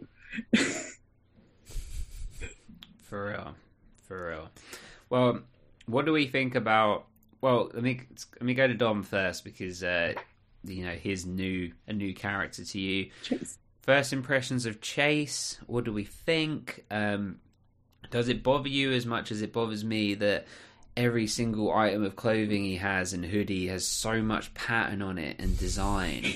Like, Jesus, it gives me a headache. But I mean, that was skateboarders in those periods. Mm-hmm. But yeah, go on. I remember you saying that on the watch along. Actually, he seems okay. He seems fine. He seems like a sensible young chap who has joined this group and staying true to himself at the moment. You know, how much is Brooke going to push it? How much is she really going to try and push him to a limit or push him in a direction that he doesn't want to go in? You know, that's the only thing I can think is going to happen in their relationship. I got to be honest, I'm not enjoying their storyline. You know, Chase is a nice new added factor, but again, it's, oh, I'm going to pretend to be this clean teen because we stole this test. Fine. I'm going to pretend to be this clean teen to try and get a guy into bed. And it's just like, okay, can we kind of try and see past all of this now? Can we try and get to the point where she's doing some designing stuff, or she's getting to finals, or she's going to graduate, and or she's trying to make her own prom dress or something like that, something a little bit more imaginative and creative than just her wanting to shag the latest boy to join the school, you know. And, you know, Mouth's upset, Mouth's mortified because there's another new guy to contend with. And it's just, you know, it's done. This storyline is done for me. I mean, it's been done as well quite a lot throughout, you know, the show. It's kind of like we're kind of rehashing something that's already happened. Let's be a little bit more imaginative somewhere. But okay, I appreciate it. It's high school. It's, you know, it's a teen drama. These are topics that come up, but it's just always Brooke. It's always Brooke. So yeah, getting a bit annoyed with it. But Chase as a character is fine at the moment. I just, there'll be a turning point. Maybe he'll realise what Brooke has been like before and find out about her past. Not sure. Nice. And Emily, what are your thoughts on Chase as a new character and the storyline there? I like Chase as a character. I really do like Chase, and even further down the road. And I know we can't really talk much about it, but I like Chase. Stephen Colletti, he was on Laguna Beach around this same time frame, and so he was already famous from being on Laguna Beach as a reality star as himself. So what is, because I'd heard that, but I don't know what Laguna Beach is. So what? So he was just a contestant. It wasn't like acting. And what is the show? Well, Laguna Beach was a reality TV show that was on MTV, and it followed these teenagers that lived in Laguna Beach. And the funny thing is, you know, in the OC that Summer Roberts, she talks about the Valley. Well, the OC parody, like they the Valley on the OC is like what Laguna Beach was. It was just a reality TV show. And it's like, it just follows these teenagers' lives. And like, it really wasn't like a game show or anything. It was more so like like they wanted it to look real, but it was like reality TV. And like, it led up to these, to a spinoff called The Hills, which followed like the main girl, Lauren Conrad was the main girl that followed in The Hills. And like, she got a job at Vogue and, or Teen Vogue rather, not Vogue. She got a job at Teen Vogue, and like, she, just was really into fashion and stuff. And then like at the end of The Hills, they, I don't remember who it was. I don't remember because it's been a while since I watched it, but like somebody gets in a car and like drives off, and like, there's like this curtain type thing that like falls behind him. And it was like The Hills was in a set the entire time. So you're like led to believe now that this has just not been real at all. I don't know. It was very confusing. But right. So it's kind of like it's semi-scripted. So like we have something here called The Only Way is Essex, which is It sounds like the British version of that, where it's like following real people and it's their real life kind of, yes. But they're also, they have a script of direction that they're going exactly in. Yes, that's what it was. In the Hills, are they like overprivileged rich people? Yes and no. Like I watched the first season again not that long ago, and like Audrina Patridge was one of the girls on there, and she was like a party type girl. Maybe I could be misremembering. It's been a little while since I watched it, but there's a TV show that follows the same way as like The Only Way Is Essex, but it's called Made in Chelsea, and it's the same thing. It's just rich people that, yeah, and on a scripted TV show. It's weird. That it's meant to be real life, reality kind of stuff. Well, and like they had a reunion. They had a reunion of The Hills not that long ago. They like did a reboot and everything, but like before this reboot, they had a reunion. And I remember Lauren Conrad. She said that there was one time where that she was on a date, and this guy was like, she could tell that he was definitely put there by the show and not like a real type situation, like boyfriend type situation that she was going to possibly be in, because he was so more obsessed with when the cameras were on, he was on, and then everything was like not when the cameras were off. And like I know she left the show like 4 or 5 seasons into it, so. But Chase, back to Stephen Colletti, he was like the main guy in Laguna Beach. There were Lauren, which they called her Elsie, and Kristen I can't remember her last name, Cavallari. They fought over Stephen Colletti in the show, and right, yeah. So was he like rich in real life? I don't remember. And did he dress? Did he dress like this? I don't think he dressed kind of similar to what he's dressing in the show, in One Tree Hill. Okay, so because I just want to make it clear, I like him as a character and I like him as an actor. My two problems is just there's too much pattern on their hoodies, and sometimes he's making a ferret face. But that's it. No other issues. But that's good background. That's good to know. Thank you. Okay, so should we say that they're all good? They're signed off. Dom, you've given predictions, right? So okay, who's next, Emily? Well, I think the only ones we haven't talked about is Nathan and Haley and Skills and Deb. Those all kind of like correlate. There we go. Correlate together. It's been a long day. That's fine. That's okay. And Dan. And we talk about Dan. Yeah. Carol. Okay. So I guess it's me, isn't it? Because I'm the only one that hasn't done a synopsis. So who are you going with? You basically got two camps. Yeah. You've got the Dan, Deb, Karen, or you've got the Skills, Nathan, Mouth. We can do Skills, Nathan, Mouth, and Haley. Yeah. Okay. Let's hear it. Let's do it. You got this, Emily. So Nathan and Haley, they kind of start out. The first time we see them in this episode, they are like walking in the courtyard to. I'm pretty sure that's right. Yeah, they're walking in the courtyard, and Nathan, and they're just talking, and like Haley gives him a kiss, and she's like, "You got any more kisses?" or something cute like that. They're kind of cute. And then it cuts to somebody else. So that's whenever it cuts to Brooke and Kate and Rachel. So then the next time we see Nathan, he's talking to Skills, and I think Skills overheard Nathan talking about how that he was having money problems. Because obviously, you know, we know that he was in with Dante, and Dante was a bad dude and tried to kill him and Haley, and you know. So Skills is like, I have a proposition for you. He said, the girls went crazy for you last year at the boy toy auction. He said, you got to show some skin to win in this competition, you know. I think he tells that to Peyton later on, but he's like, there's an amateur stripping night, and he's like, would you want to come with me and do it? And you get like, I think, was it $1,000 cash price?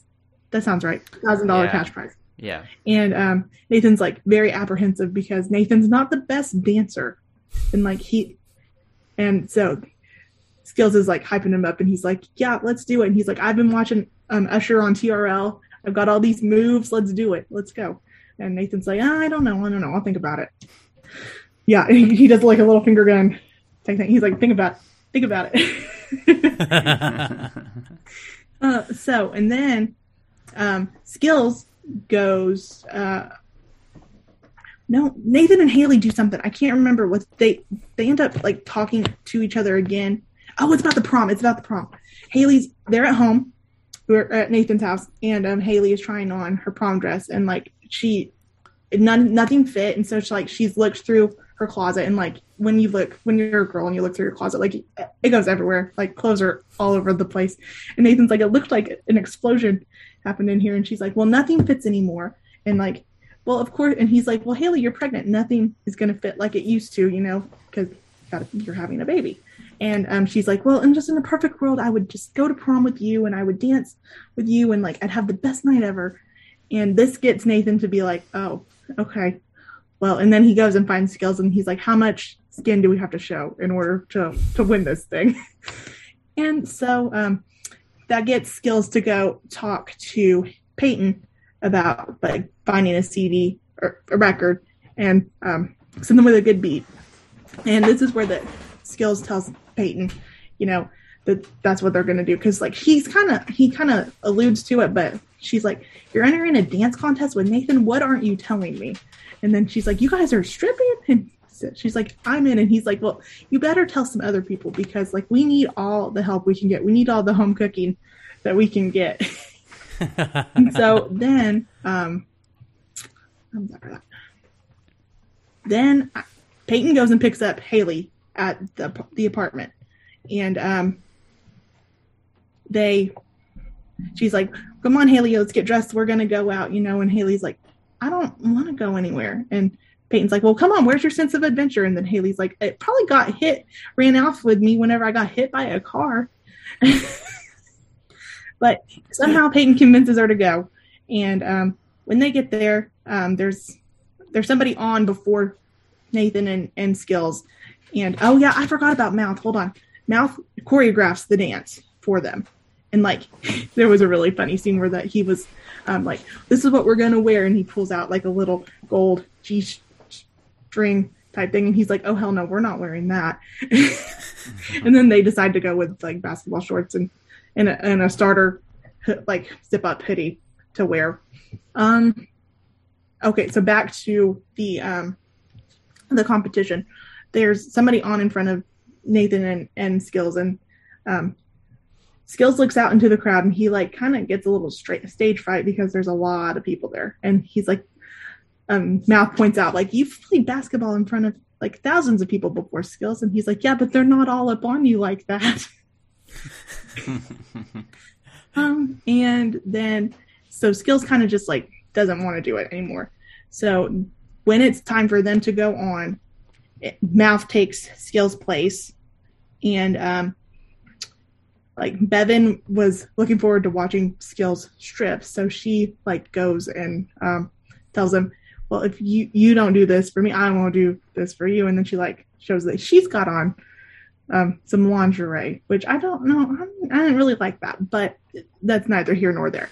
But so he decides to go out there, and like when Haley sees Nathan, he like stops in his tracks and like looks at her, and she's like got like $3 in her hand, and she holds it up and like and waves it to him. And so he's like, okay, well, if she's okay with this, then it's okay, because that was kind of like the go sign that she was fine with it. And yeah, so they end up winning the competition. Nathan buys Haley a prom dress, and apparently he bought it before the fact. He bought it before that they won the contest, because he was like, if we didn't win, I would have had to return it because I didn't have the money. So that makes me think he put it on a credit card or something, you know, whatever. And Haley kind of teases him about the competition. And yeah, Haley sees the dress, loves the dress, kind of like her and Nathan, it fades out with them like swaying together. And yeah, did I get basically everything? Yeah, that's a great synopsis. Oh, thank you. You killed it. That was great. Very good. Well, yeah, I think the only real thing we need to talk about here, I think, is the dance itself, right? The fact that you know, Lee Norris clearly is got some sort of training in dance, right? Because he clearly had good rhythm. Yes. Both of them are either waxing their chests or bodies, or they just, I mean, because when they're actually in their early 20s, I mean, Dom, were you reasonably hairy in your early 20s? I'd say yes. Hairier than them, right? Yeah. So I'm thinking there's some manscaping going on, which we're all for. Oh, yes. Clearly, we're the spokespeople for it. But yeah, I mean, it was a pretty good routine. Dom, any comments? It was too tricky, of course. Yeah, it was. Yeah, good bit of Run DMC. It was, you know, fairly well put together. We know Mouth has got the moves. You know, he's even shown cheerleaders what to do. So, yeah, I think he was the right choice in terms of choreography and who to go to. I kind of expected Skills to chicken out. I then didn't expect Bevan to give him his incentive, shall we say, to get out there. So that was, you know, that was funny.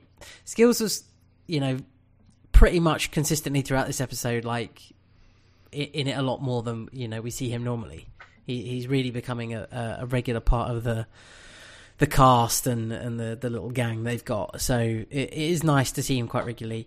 I'm really starting to understand people's comments about the stereotypical things that he says and blaming it on writing. And obviously, you know, you guys have told me before that he just pretty much said whatever he wanted. Yeah. And it wasn't necessarily scripted, but I'm really starting to see why people would think that. And from this episode in particular, like other episodes, it's never really been a thing, but this episode just seemed to be, maybe because he's not interacting with Lucas or Nathan about basketball or something, which he normally does. He's talking to Peyton about stripping, and just some of the things he's throwing in is just, it just doesn't, it just seems a bit odd. It just seems like really strange choices for what he said or what he's got that character to say. But other than that, like I really like Skills. I think he's a great character, and he's very, very funny. He's got really good timing. Antoine Tanner's got really good timing as well. And yeah, just watching them generally, like as a little three, kind of be a bit dumb, be a bit silly, but they're trying to do it for kind of the right reasons. Are they splitting the money three ways? I kind of feeling like they're going to cut Mouth out and go like, you know what, Mouth, you were getting some female attention. We'll take the money and you take the numbers. I kind of feel like that's what they're going to do here. Thoughts on that, anyone? What's Mouth getting out of this? I'd be annoyed. Oh yeah. Well, because the thing is, right, is if Mouth wanted to, he could have got all of the money, because he could have gone out there on his own and he could have, well, unleashed the python. And if he'd done that,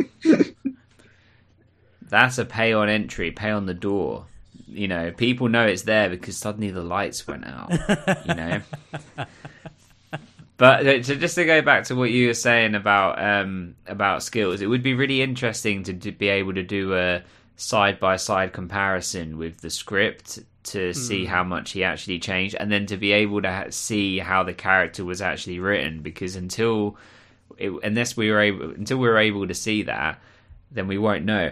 Didn't I give it to you? No, I have a script for you that Sarah had given us, Dom, but you when we were divvying up the loot, you know, back in the day, you said you wanted the script, but I can't give it to you until we get to that episode, which is the 100th episode. So because I'm not going to say anything, if Skills is around and in that episode, then we can check.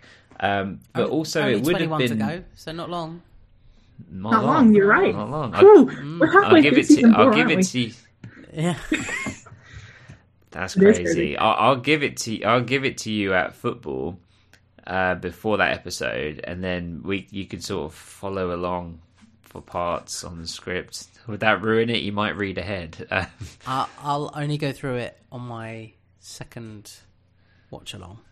Oh, there we go. After I've watched the episode the first time, I'll then go through the script. There we go. Well, and then, but I think it's an interesting point that, like, it could have been a good opportunity for Antoine Tanner to have said, I'm going to play, like, considering that I am like the only person of color like on in this cast, let me change what's on the page where we don't know what's on there to actually being the other way around, and you know, not being like a stereotype or whatever, and you know, making a greater statement with something. But I mean, the thing is, and he has said it himself, it's Skills, the character of Skills is him. Like, he's said that. It's like, it's not really acting. It's just, this is what I would be doing in this situation.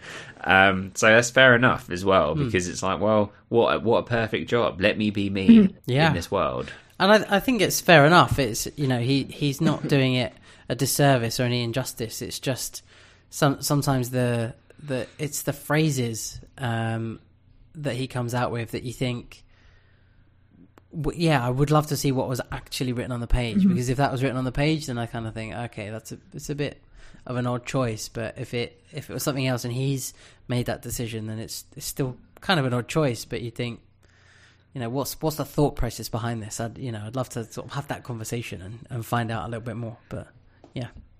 And it also sticks out more because a lot of the phrases are dated. You know, it's things like, you know, like shorty and things like that, which is not, no one uses these things anymore. You know, these aren't as much in sort of, you know, hip hop songs or whatever. And you know, and there's some other things that they're just, and that just happens. Like TV that's coming out now, if we're looking back on it in 20 years time, there'll be vernacular and slang and things that will be out of date as well, and it kind of dates it. But yeah, interesting points. Predictions. So we didn't really cover like Hayley being pushed over, because that that happens, yes, before the night. So Deb appears. I know we're going to get to Deb, but Deb obviously appears and is desperate to see Nathan. Hayley doesn't say he's not in. She says, you're not going to see him in this state, and like tries to shut the door, and she gets knocked over. And this is where Nathan appears. So just say he's not in. Yeah, fuck off, you pisshead. I thought that was weird too, that she didn't just tell him. It was a bit unusual. Yeah. Yeah. But I guess she's doing the protective thing of, you're not going to see him in this state. Go and sort yourself out, and then you can come and see him. Or I'm not going to let you stay in my house, like in my apartment, until he comes back, because I don't trust you and he shouldn't see you like this. You know, you should get yourself sorted. So, okay, fair enough. But yeah, initially I didn't quite get it. I didn't quite get why she was trying to lock her out when he wasn't even there. I kind of think that Nathan is really going to wash his hands of Deb now. This is kind of it. Dan is again central to kind of their story a little bit in terms of my next predictions. But I think it's prom. They're going to go to prom. She's going to look great. There's going to be the usual standard of teen drama, but there's got to be that added extra element that potentially brings all five of them back together. And like, we'll just fucking leave Rachel over there and with mouth, because you know the core kind of five haven't really had any time together as a collective for a long time. So I almost feel like it would be a really good point to put that in. I think in the next episode, I think I'd really like to see that. Actually, we're going to prom. It's kind of the end of high school. We're moving on to colleges and shit. This is a really good opportunity for us all to be together. College and shit. College and shit. Come on. Real life shit. You know, one of them is definitely not going to college. At least. Who's going to the shit? Let's say Brooke. I don't mean like not in a nasty way, but anyway, they're all going to go their separate ways for, like, pretty much, and I think this will be the. Maybe season 4 is potentially the start of the end, possibly season 5. Season 5 might be like the summer, so it might be like season 5 is the start of the end of this, the friendship of 5. It will then become, they'll split off and other people will come into the show or whatever, and you know, upset me even more than they do. So there will be some. Yeah, there will be some. Like Simon can't wait for me to hate these people.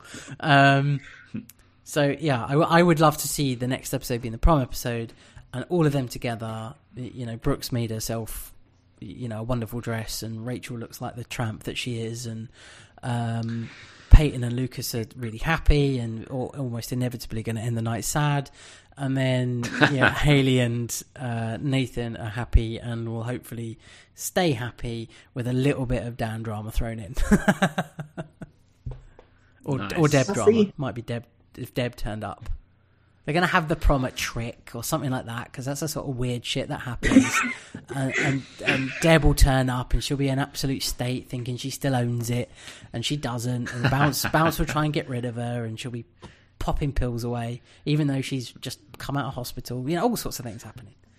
Maroon 5 of the band. Oh, God, what wet weekend that would be. Really? And she woo... I mean, that would be a good callback to season one. Cause... Oh, God. Yeah, that's true.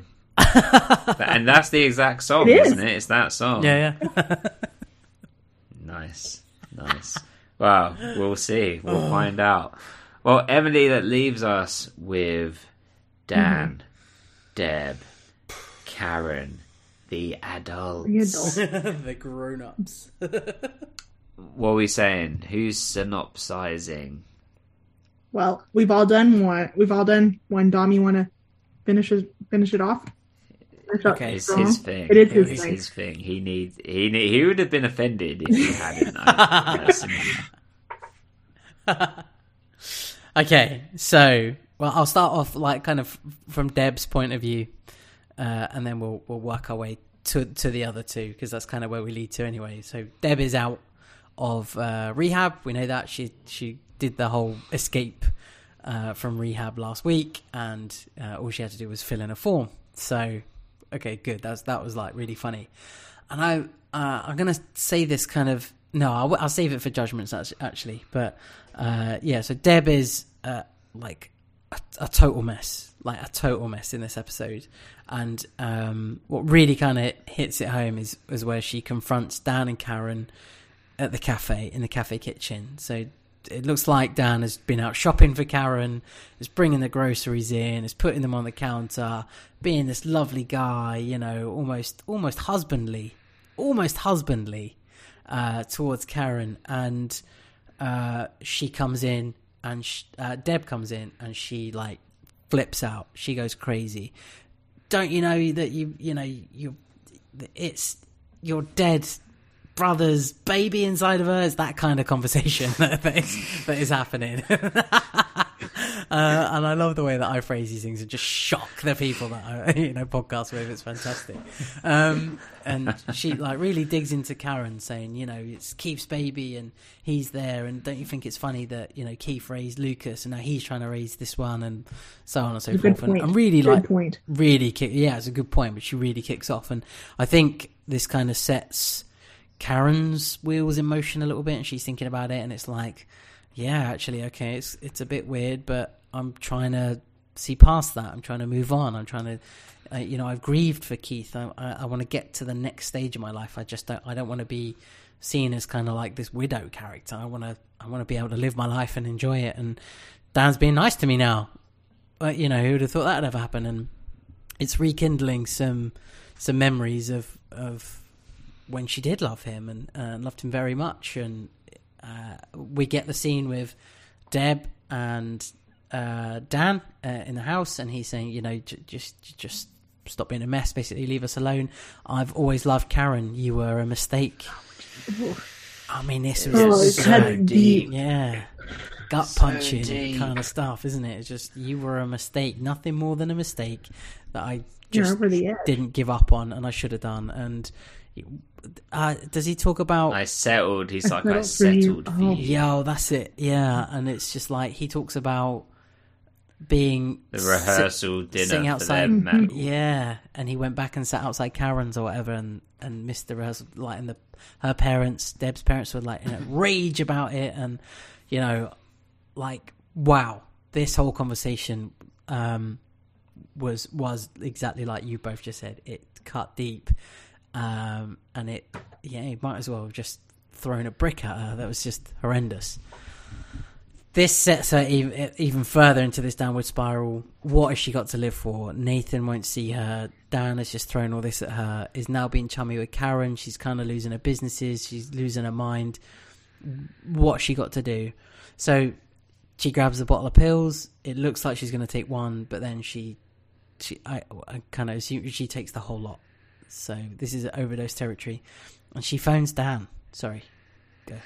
I just wanted to say, when she takes the pills, she gets a glass and she goes to the tap and she puts some water in there. Now, I don't want this to sound bougie, and I don't know if there's any way for it not to sound bougie, but I haven't drank tap water in a long time because I don't believe in it, okay? Okay. There's fluoride and all kinds of chemicals in there. I'm not about it. I've got a water cooler. Guy delivers it. Keep it cool. But when I did use the tap, you let that run off for a minute. You let it get down in temperature so it's cold, but also because some of it's been sat in the pipe. It's sat in there. Let it... Nothing. That's lukewarm water at best. Sorry, go on. I mean, if you're about to take a handful of pills with it, does it really matter what temperature the water is? I mean... Or I like that kind of like scum you're getting with it as well. I just think people don't appreciate the water that they drink as much as people. It's important that we eat this diet and have the amount of vegetables and this, that, and the other, and blah blah blah blah. But then we'll just drink the tap water. And look, I've got nothing against people drinking tap water. I get it. I did it for years. But it's like, if you can drink, like, it's got so many chemicals. It's the same water that goes in your toilet. There's no difference of the water coming into your house that's in your toilet. I'll never look at sinks the same way. I'm glad that we have a reverse osmosis, so there you go. Yeah. Get that clean water. I do like this shot. It's very cinematic when Deb's coming through the house, and they're obviously on some sort of... what is it? Come on. Tracking, yeah, or whatever, and you know, she comes through, goes through the room, like opens the doors into the kitchen. Like, it was shot really well. Sorry for interrupting you. No, it's okay. It's good to talk about these things, particularly the water. And anyway, so she phones Dan and is essentially saying to Dan, I've lost everything. There's nothing for me to live for. It's the end for me. Goodbye, kind of thing. And it's just pure desperation. And Dan is like, oh, come on, I'm going to dinner. I'm going to dinner at Karen's. You know, and all right, what really, really bugged me is Karen's like, oh, I bought a whole roast and Lucas is out, and just like, put it in the fucking freezer or something and have it another night. Why later? You don't have to then invite someone round to eat the food that you were potentially going to have that night. Mm-hmm. Have it another night. I'm sure it has a decent shelf life on it. Just wait a little while, you know. Or is it pre-cooked? Perhaps you could eat some on your own and leave some for Lucas. He'll have it in the morning. He's not fussy. He doesn't even brush his teeth. So, you know, just ridiculous. But it's just an excuse to get down. I knew you'd have a problem with that. I knew you would. And I did too, but only more in the way of, I actually understand. Like, if I am cooking something, I am going to eat all of it. It's not for sharing. But I would have more thought, I'm not inviting him round. I want to have all of this roast. Yeah. No roast will outdo me. Dan's a big guy. He's going to want a fair proportion of it. Mm-hmm. Do you know what I mean? He's going to look at the plate, and if you've given him a tiny amount, he's going to be asking for more, and you'll be like, no, this is for me, mate. So, and Karen's pregnant. She could probably finish the whole fucking roast. Come on. Can I ask you a question? I don't often ask you this stuff, which I should. But taking out all of the, what you think of the performances and not being objective, who are you pulling for? Would you rather see Dan with Karen, or would you rather see Dan with Deb? Like, who are you shipping? I've been saying this for a long time, that I thought this was going to happen, that Dan is going to, you know, kind of, I was going to say weasel his way in, but, you know, on the theme of the podcast, I say ferret his way in. And he was always going to reconnect with Karen somehow. I could see this happening from season one. I've been saying it all along, that he'll eventually start to edge his way back into her life. Do you want that? Yeah, this is what I'm getting to. Yeah, this is what I want. Okay. I want that to happen, because there's at some point going to be a massive reveal. And not that I want anything bad to happen to Karen, but it's eventually going to be completely soul-destroying and crushing for her that he is, you know, the Keith murderer. And he is whatever and you know, has caused all these problems in their world, and actually is it goes on an even further, deeper level than just kind of leaving her to go to college and then getting someone else pregnant while she's pregnant. And it's obviously so much more than that now. And what's great is Karen bringing up the point of saying, Lucas kind of has this, you know, theory, or kind of said he doesn't think Jimmy would have killed Keith. So, and Dan said now, like to me anyway, as a non-watcher, like before, Dan's thinking, this kid is putting shit on my walls. He's writing quotes, he's writing captions of the Bible, and he's writing this, and he's sticking that to my wall, and he's the one that's doing it. So I think Dan is now convinced, or thinks, that Lucas is the one that is after him. So he's going to be keeping a really close eye on Lucas now. It's all about what is Lucas up to and what's he doing. And I kind of want something to happen. So I want Dan and Lucas to be together. Dan then go home, and then something's happened, so that he then knows it isn't Lucas, but thinks Lucas is getting close, or is at least thinking differently. So what the fucking hell is that? That is not a mug. That's some kind of jug. What are you drinking out of? What is it? What's the picture on it?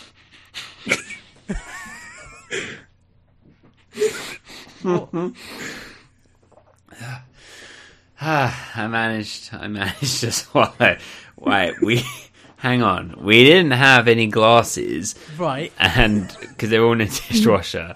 And I wanted some water. And so you got a vase? There wasn't. That a mug wasn't going to suffice, so I grabbed a jug. It is a jug! Oh my god, it's got duck on it! I actually, this is part of a set that I gave F for Christmas. Oh wow. But yeah, and so I got a jug of water. Okay, but... ferret pictures and jugs. Wow, that sounds weird. And the picture of the jug needs to go. Oh my god, I can't believe you're actually drinking out of a jug. Emily, what is going on? I don't know. I was genuinely being quite serious about Dan and Lucas. And then all of a sudden happened, and then this jug comes out, and it's bright as well. I'm not going to have missed it. Yeah, it's just a mallet in the middle of it. I'm not going to have missed the jug, Simon. What were you thinking? I didn't do it to put you off. I was champagne thirsty. As well, isn't it? It's not. It's water. I would have been great. Champagne Wednesdays. But these are just social constructs that you have to do out of a mug or out of a glass. Why can't you use a jug? It's bigger and it's made for pouring. Look, do you reckon I could get some height? Do you reckon I could pour this from a height into? Right, very quickly. It's a jug. It's made for pouring, correct, into another vessel, so that you can, you know, consume that liquid from a sensible vessel. You weirdo. But yes, I would quite like to see you pour it all over your face. I am a vessel for my soul. Okay, I'd quite like you to straight arm this. Like, I want. Oh my gosh! No, don't get the dog wet. My dog's behind me. I don't want to get her wet. Okay, just go as high as you're comfortable with, and we'll be the judge of whether it was decent or not. Keep going. You get any more? You moved your head up with it. That's the bit. That was pretty good. God, it filled up. It overfilled so quickly. Can I try of a slower? This is great for a podcast, isn't it? The water sound. Yeah. I mean, luckily we record this bit, so. Oh no. Oh, I can't believe he's got a fucking jug. With a duck on it. Oh, go on. Go on, a bit higher. Oh, don't drown. I'm not going to have... Am I going to have to come over there and revive you? Jesus. Oh, God. We'll do more on the watch along. Sorry. Okay, sorry. I wasn't trying to distract you. I was just thirsty. Okay, very, very quickly, back to Dan and Lucas. Excellent jug work there, Simon. Back to Dan and Lucas.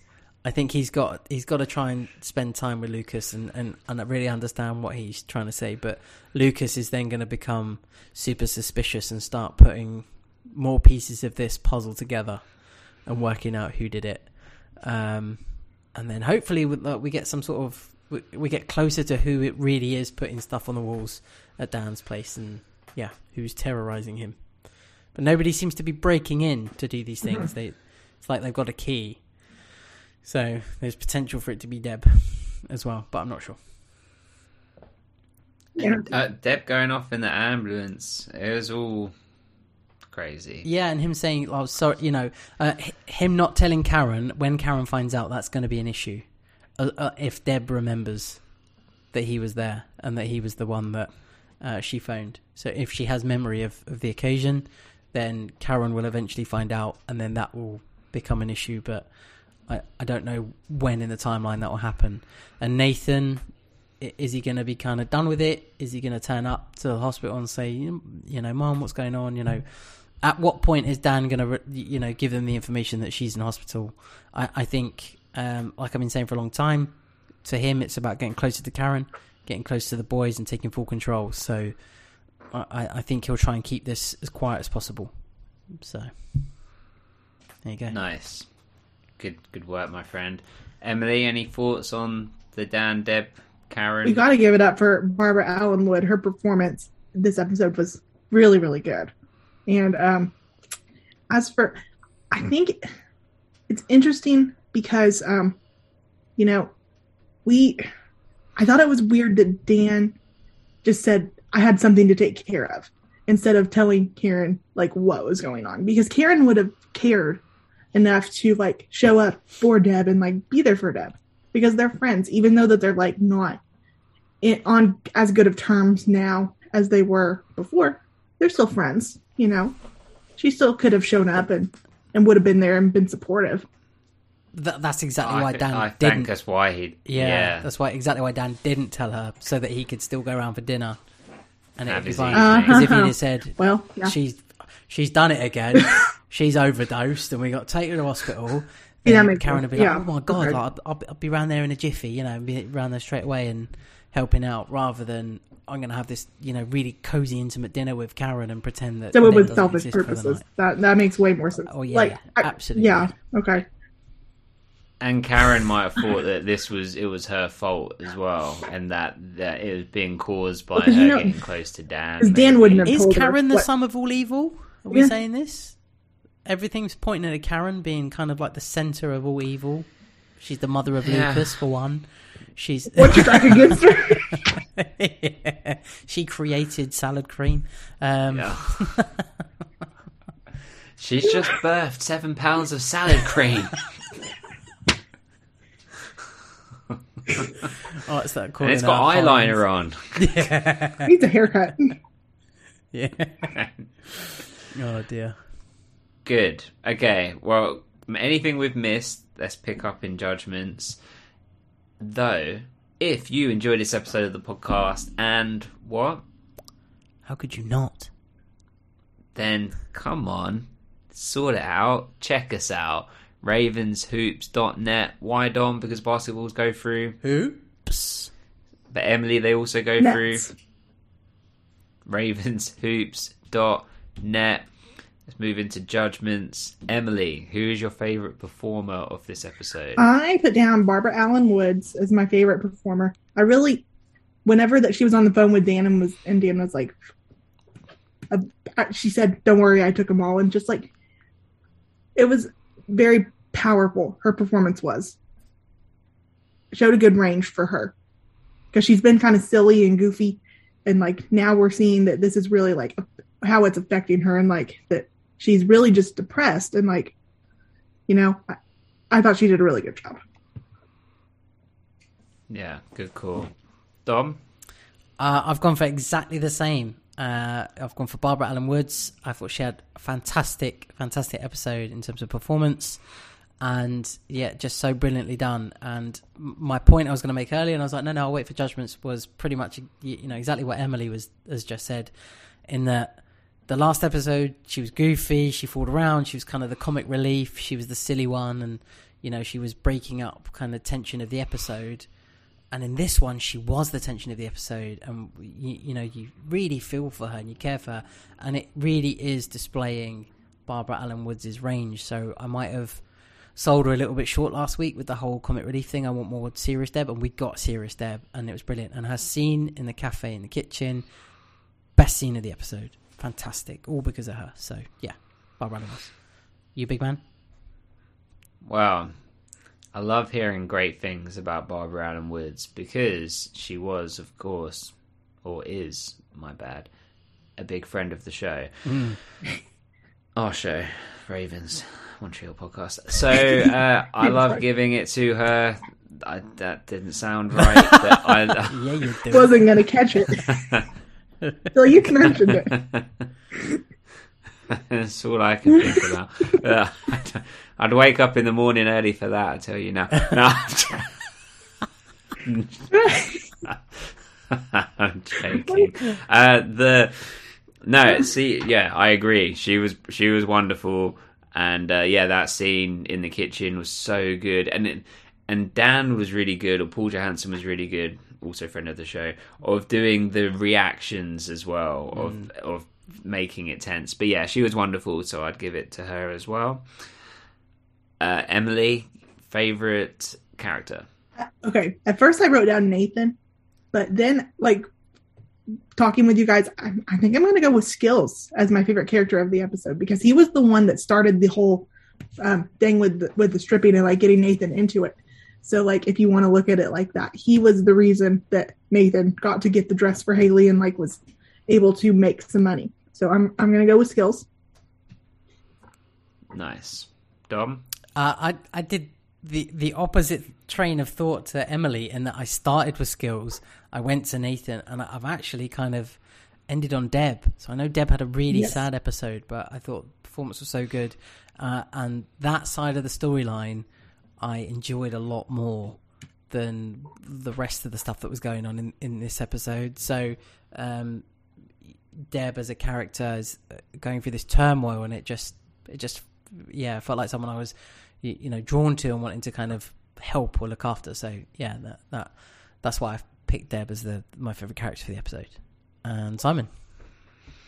I'm gonna go different. I'm gonna go with Nathan, because I liked that he used the money. He bought the prom dress for Haley, and there's a nice sentiment behind it, and he always does those, like, little romantic touches that aren't as overt as passing a note and kissing in the middle of the class. It's a bit more like subtle and understated, and classy. In those ways, it can feel a bit purer. You know, it's not so open. It's not showing you the ferret and then shoving it up your butt. It's like it's already planned. You didn't see the ferret go in. You know, just.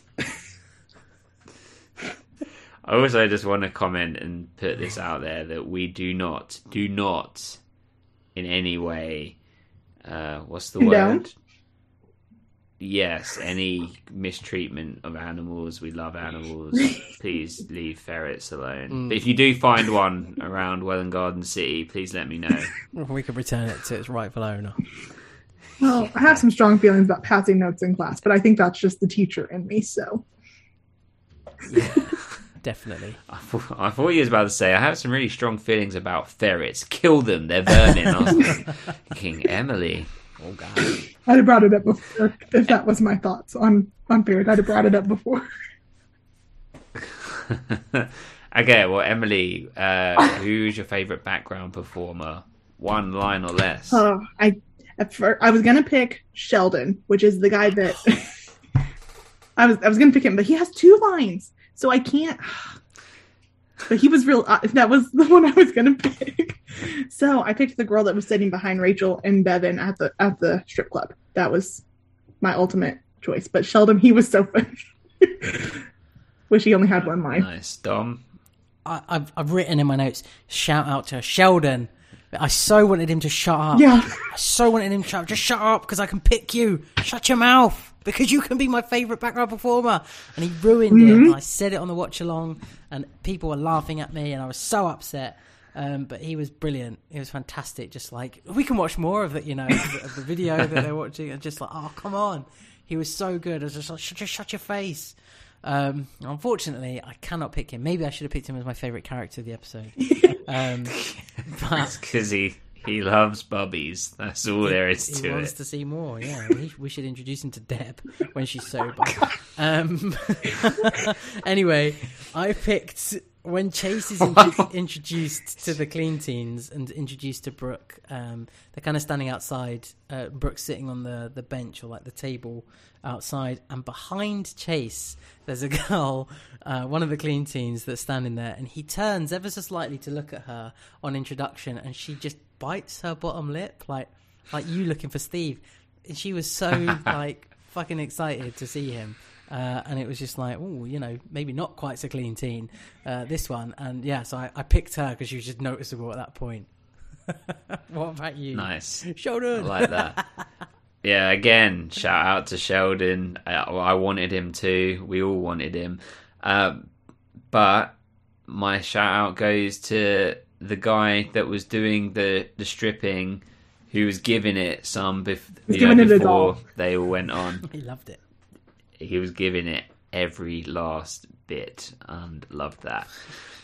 Emily, what about your favourite song? I wrote down two. I wrote down Tricky by Run DMC, of course. And then there's a song towards the very beginning of the episode called Naive by The Kooks. The Kooks? Is that? Yeah, that's how you say it. The Kooks. Yeah. Yeah. I like that song too. But I think I'm going to give it to Tricky. Dom? Nice. Dom? I'm gonna share my rare notes with you, but if you can see, my favourite song? Yeah. Same. It's Tricky. And Naive by the Kooks. I put Tricky, Run DMC, and Naive by the Kooks kicks off the episode. So, okay, I'll go different. You went Run DMC. I'll give it to the Kooks then for the beginning of the episode for kicking it off and getting us all started. So, yeah, I'll go there. And then Simon... What are you going for? Well, I'd go for Run DMC. Of course. It's Tricky, of course. And then let's go to our favourite line, Emily. There were quite a few good ones in here, but the one I wrote down was whenever that Brooke says, oh, look at me, I'm a smart virgin. And Rachel says, great, you're the new mouth. That was my favourite line of the episode. That's a good one. Harsh, but fair. I actually went for a Lucas monologue voiceover line, which I never do. I seldom pick anything he says, to be honest. But I thought this was quite poignant. I haven't picked a poignant, important line for a while. I normally pick the silly ones, but I'll go for this. It's quite a long one, so I'll be quick. When he says, sometimes pain becomes such a huge part of your life that you're expected to always be there because you can't remember a time in your life when it wasn't. But then one day you feel something else, something that feels wrong because it's so unfamiliar. And in that moment, you realise you're happy. It's a good one. That's nice. Really good. So I went with that. And you, mate, what you got? Well, this is what I actually wrote some notes because I have so many I liked.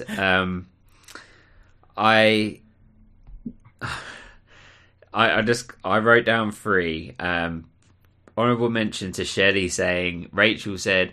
Nothing happened. I didn't take my shirt off. Nothing else happened. And Shelley said, don't make me black like you. Made me laugh. That's so deep.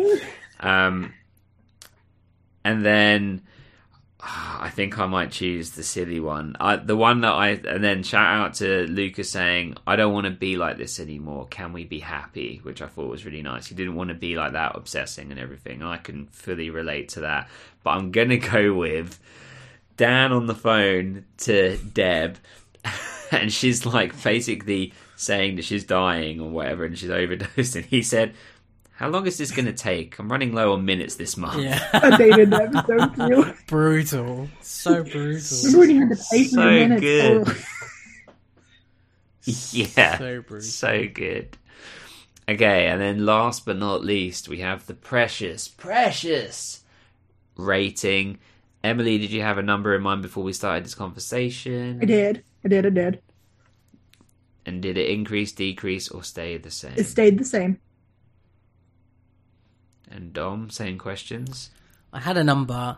It's gone up by one based on the conversation, but it's mostly to do with Karen, Deb, and Dan that have made me go to this number. So, yeah. What about you, Simon? Same question.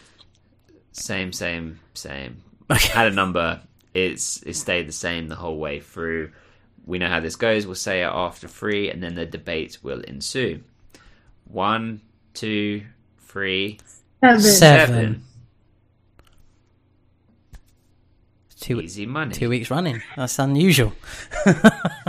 So you were at a 6? I was at a 6, but for me, it's Barbara Allen Woods' performance really pushes it. I didn't enjoy the Clean Teens, Brooke, Rachel storyline. Chase was fine. He was like a good element to add in, and he might almost be centering Brooke a little bit. He might make Brooke consider there's more to life than just sleeping around, you know, and just being quick to jump into bed with someone. Just really consider what's going on. Ferrets. That helped, you know, consider the ferrets. But yeah, I didn't particularly enjoy their half of it. Peyton and Lucas was just yucky. Like salad Haley cream. And Nathan. Yeah. Haley, Nathan, and the skills and mouth bit was fun. I enjoyed that. That was good. So, yeah, this is what tipped it to a 7 for me. And Emily, why was it a 7 for you? Well, just based on the past few episodes that we've had have been a little bit better. And, like, this one, it was fun. I feel like this one was more filler than anything. The only really big storyline that's, like, pushing onward is Deb's storyline, which is what made Dom go up in his rating. So there you go. Well said, Emily. You're learning. I like it. What about you, Simon? Well, yeah, I enjoyed it. I think it had, you know, good comedy elements to it. It was lighthearted, but did have some deeper points to it, like you were saying with the Deb, Dan, Karen. It was enjoyable. Not the best, not the worst. I think 7's fair. So, before we get into getting out of here, Emily, we have to say thank you so much for coming on. It's always a pleasure having you here. It's extra special because, you know, it's like you supported us when no one even knew about us. You know, the doubters, the haters, you were there, and we're so appreciative for all of your support and your friendship. And yeah, you were great as always, so thank you so much. Thank you guys for having me. I always have just such a blast whenever I'm on here. And so do we. You're an absolute superstar, you know, and you're a staple part of this podcast now, and it wouldn't be the same without you. So thank you so much for joining us, you know, and as often as you have, and exactly, you know, what Simon said, from day one, you've joined us and been with us, and we appreciate that so much. So thank you so much. It means a lot. Yay, yeah. And but Emily, before you go, what accents Dom doing? What are we doing here? Oh, I hadn't thought about an accent. I'm still so bad at them. I don't. He can do impressions. We're opening up to impressions now. If you like, he can do Rocky. He can do The Godfather. He can do Jim Carrey as The Mask. Whoever you want. Did you like Jim Carrey? Do you like The Mask with Jim Carrey? Like something like that. He can do that. Ace Ventura. Just throw it out. He'll do it. I subbed for music a couple weeks ago, and we watched Shrek. Want to do Shrek? Yeah, there you go. He can do Shrek. It's easy. It's like Donkey. All right, Donkey. Okay. Simon is Donkey, by the way. Shrek. That makes sense. Yeah. I'll do my best Shrek, right? Oh, Fiona. Oh, Donkey. All right. We're going to pick Ravens on 3, everybody. Are you ready? 1. Yeah. Get out of my swamp. 1, 2, 3. Ravens.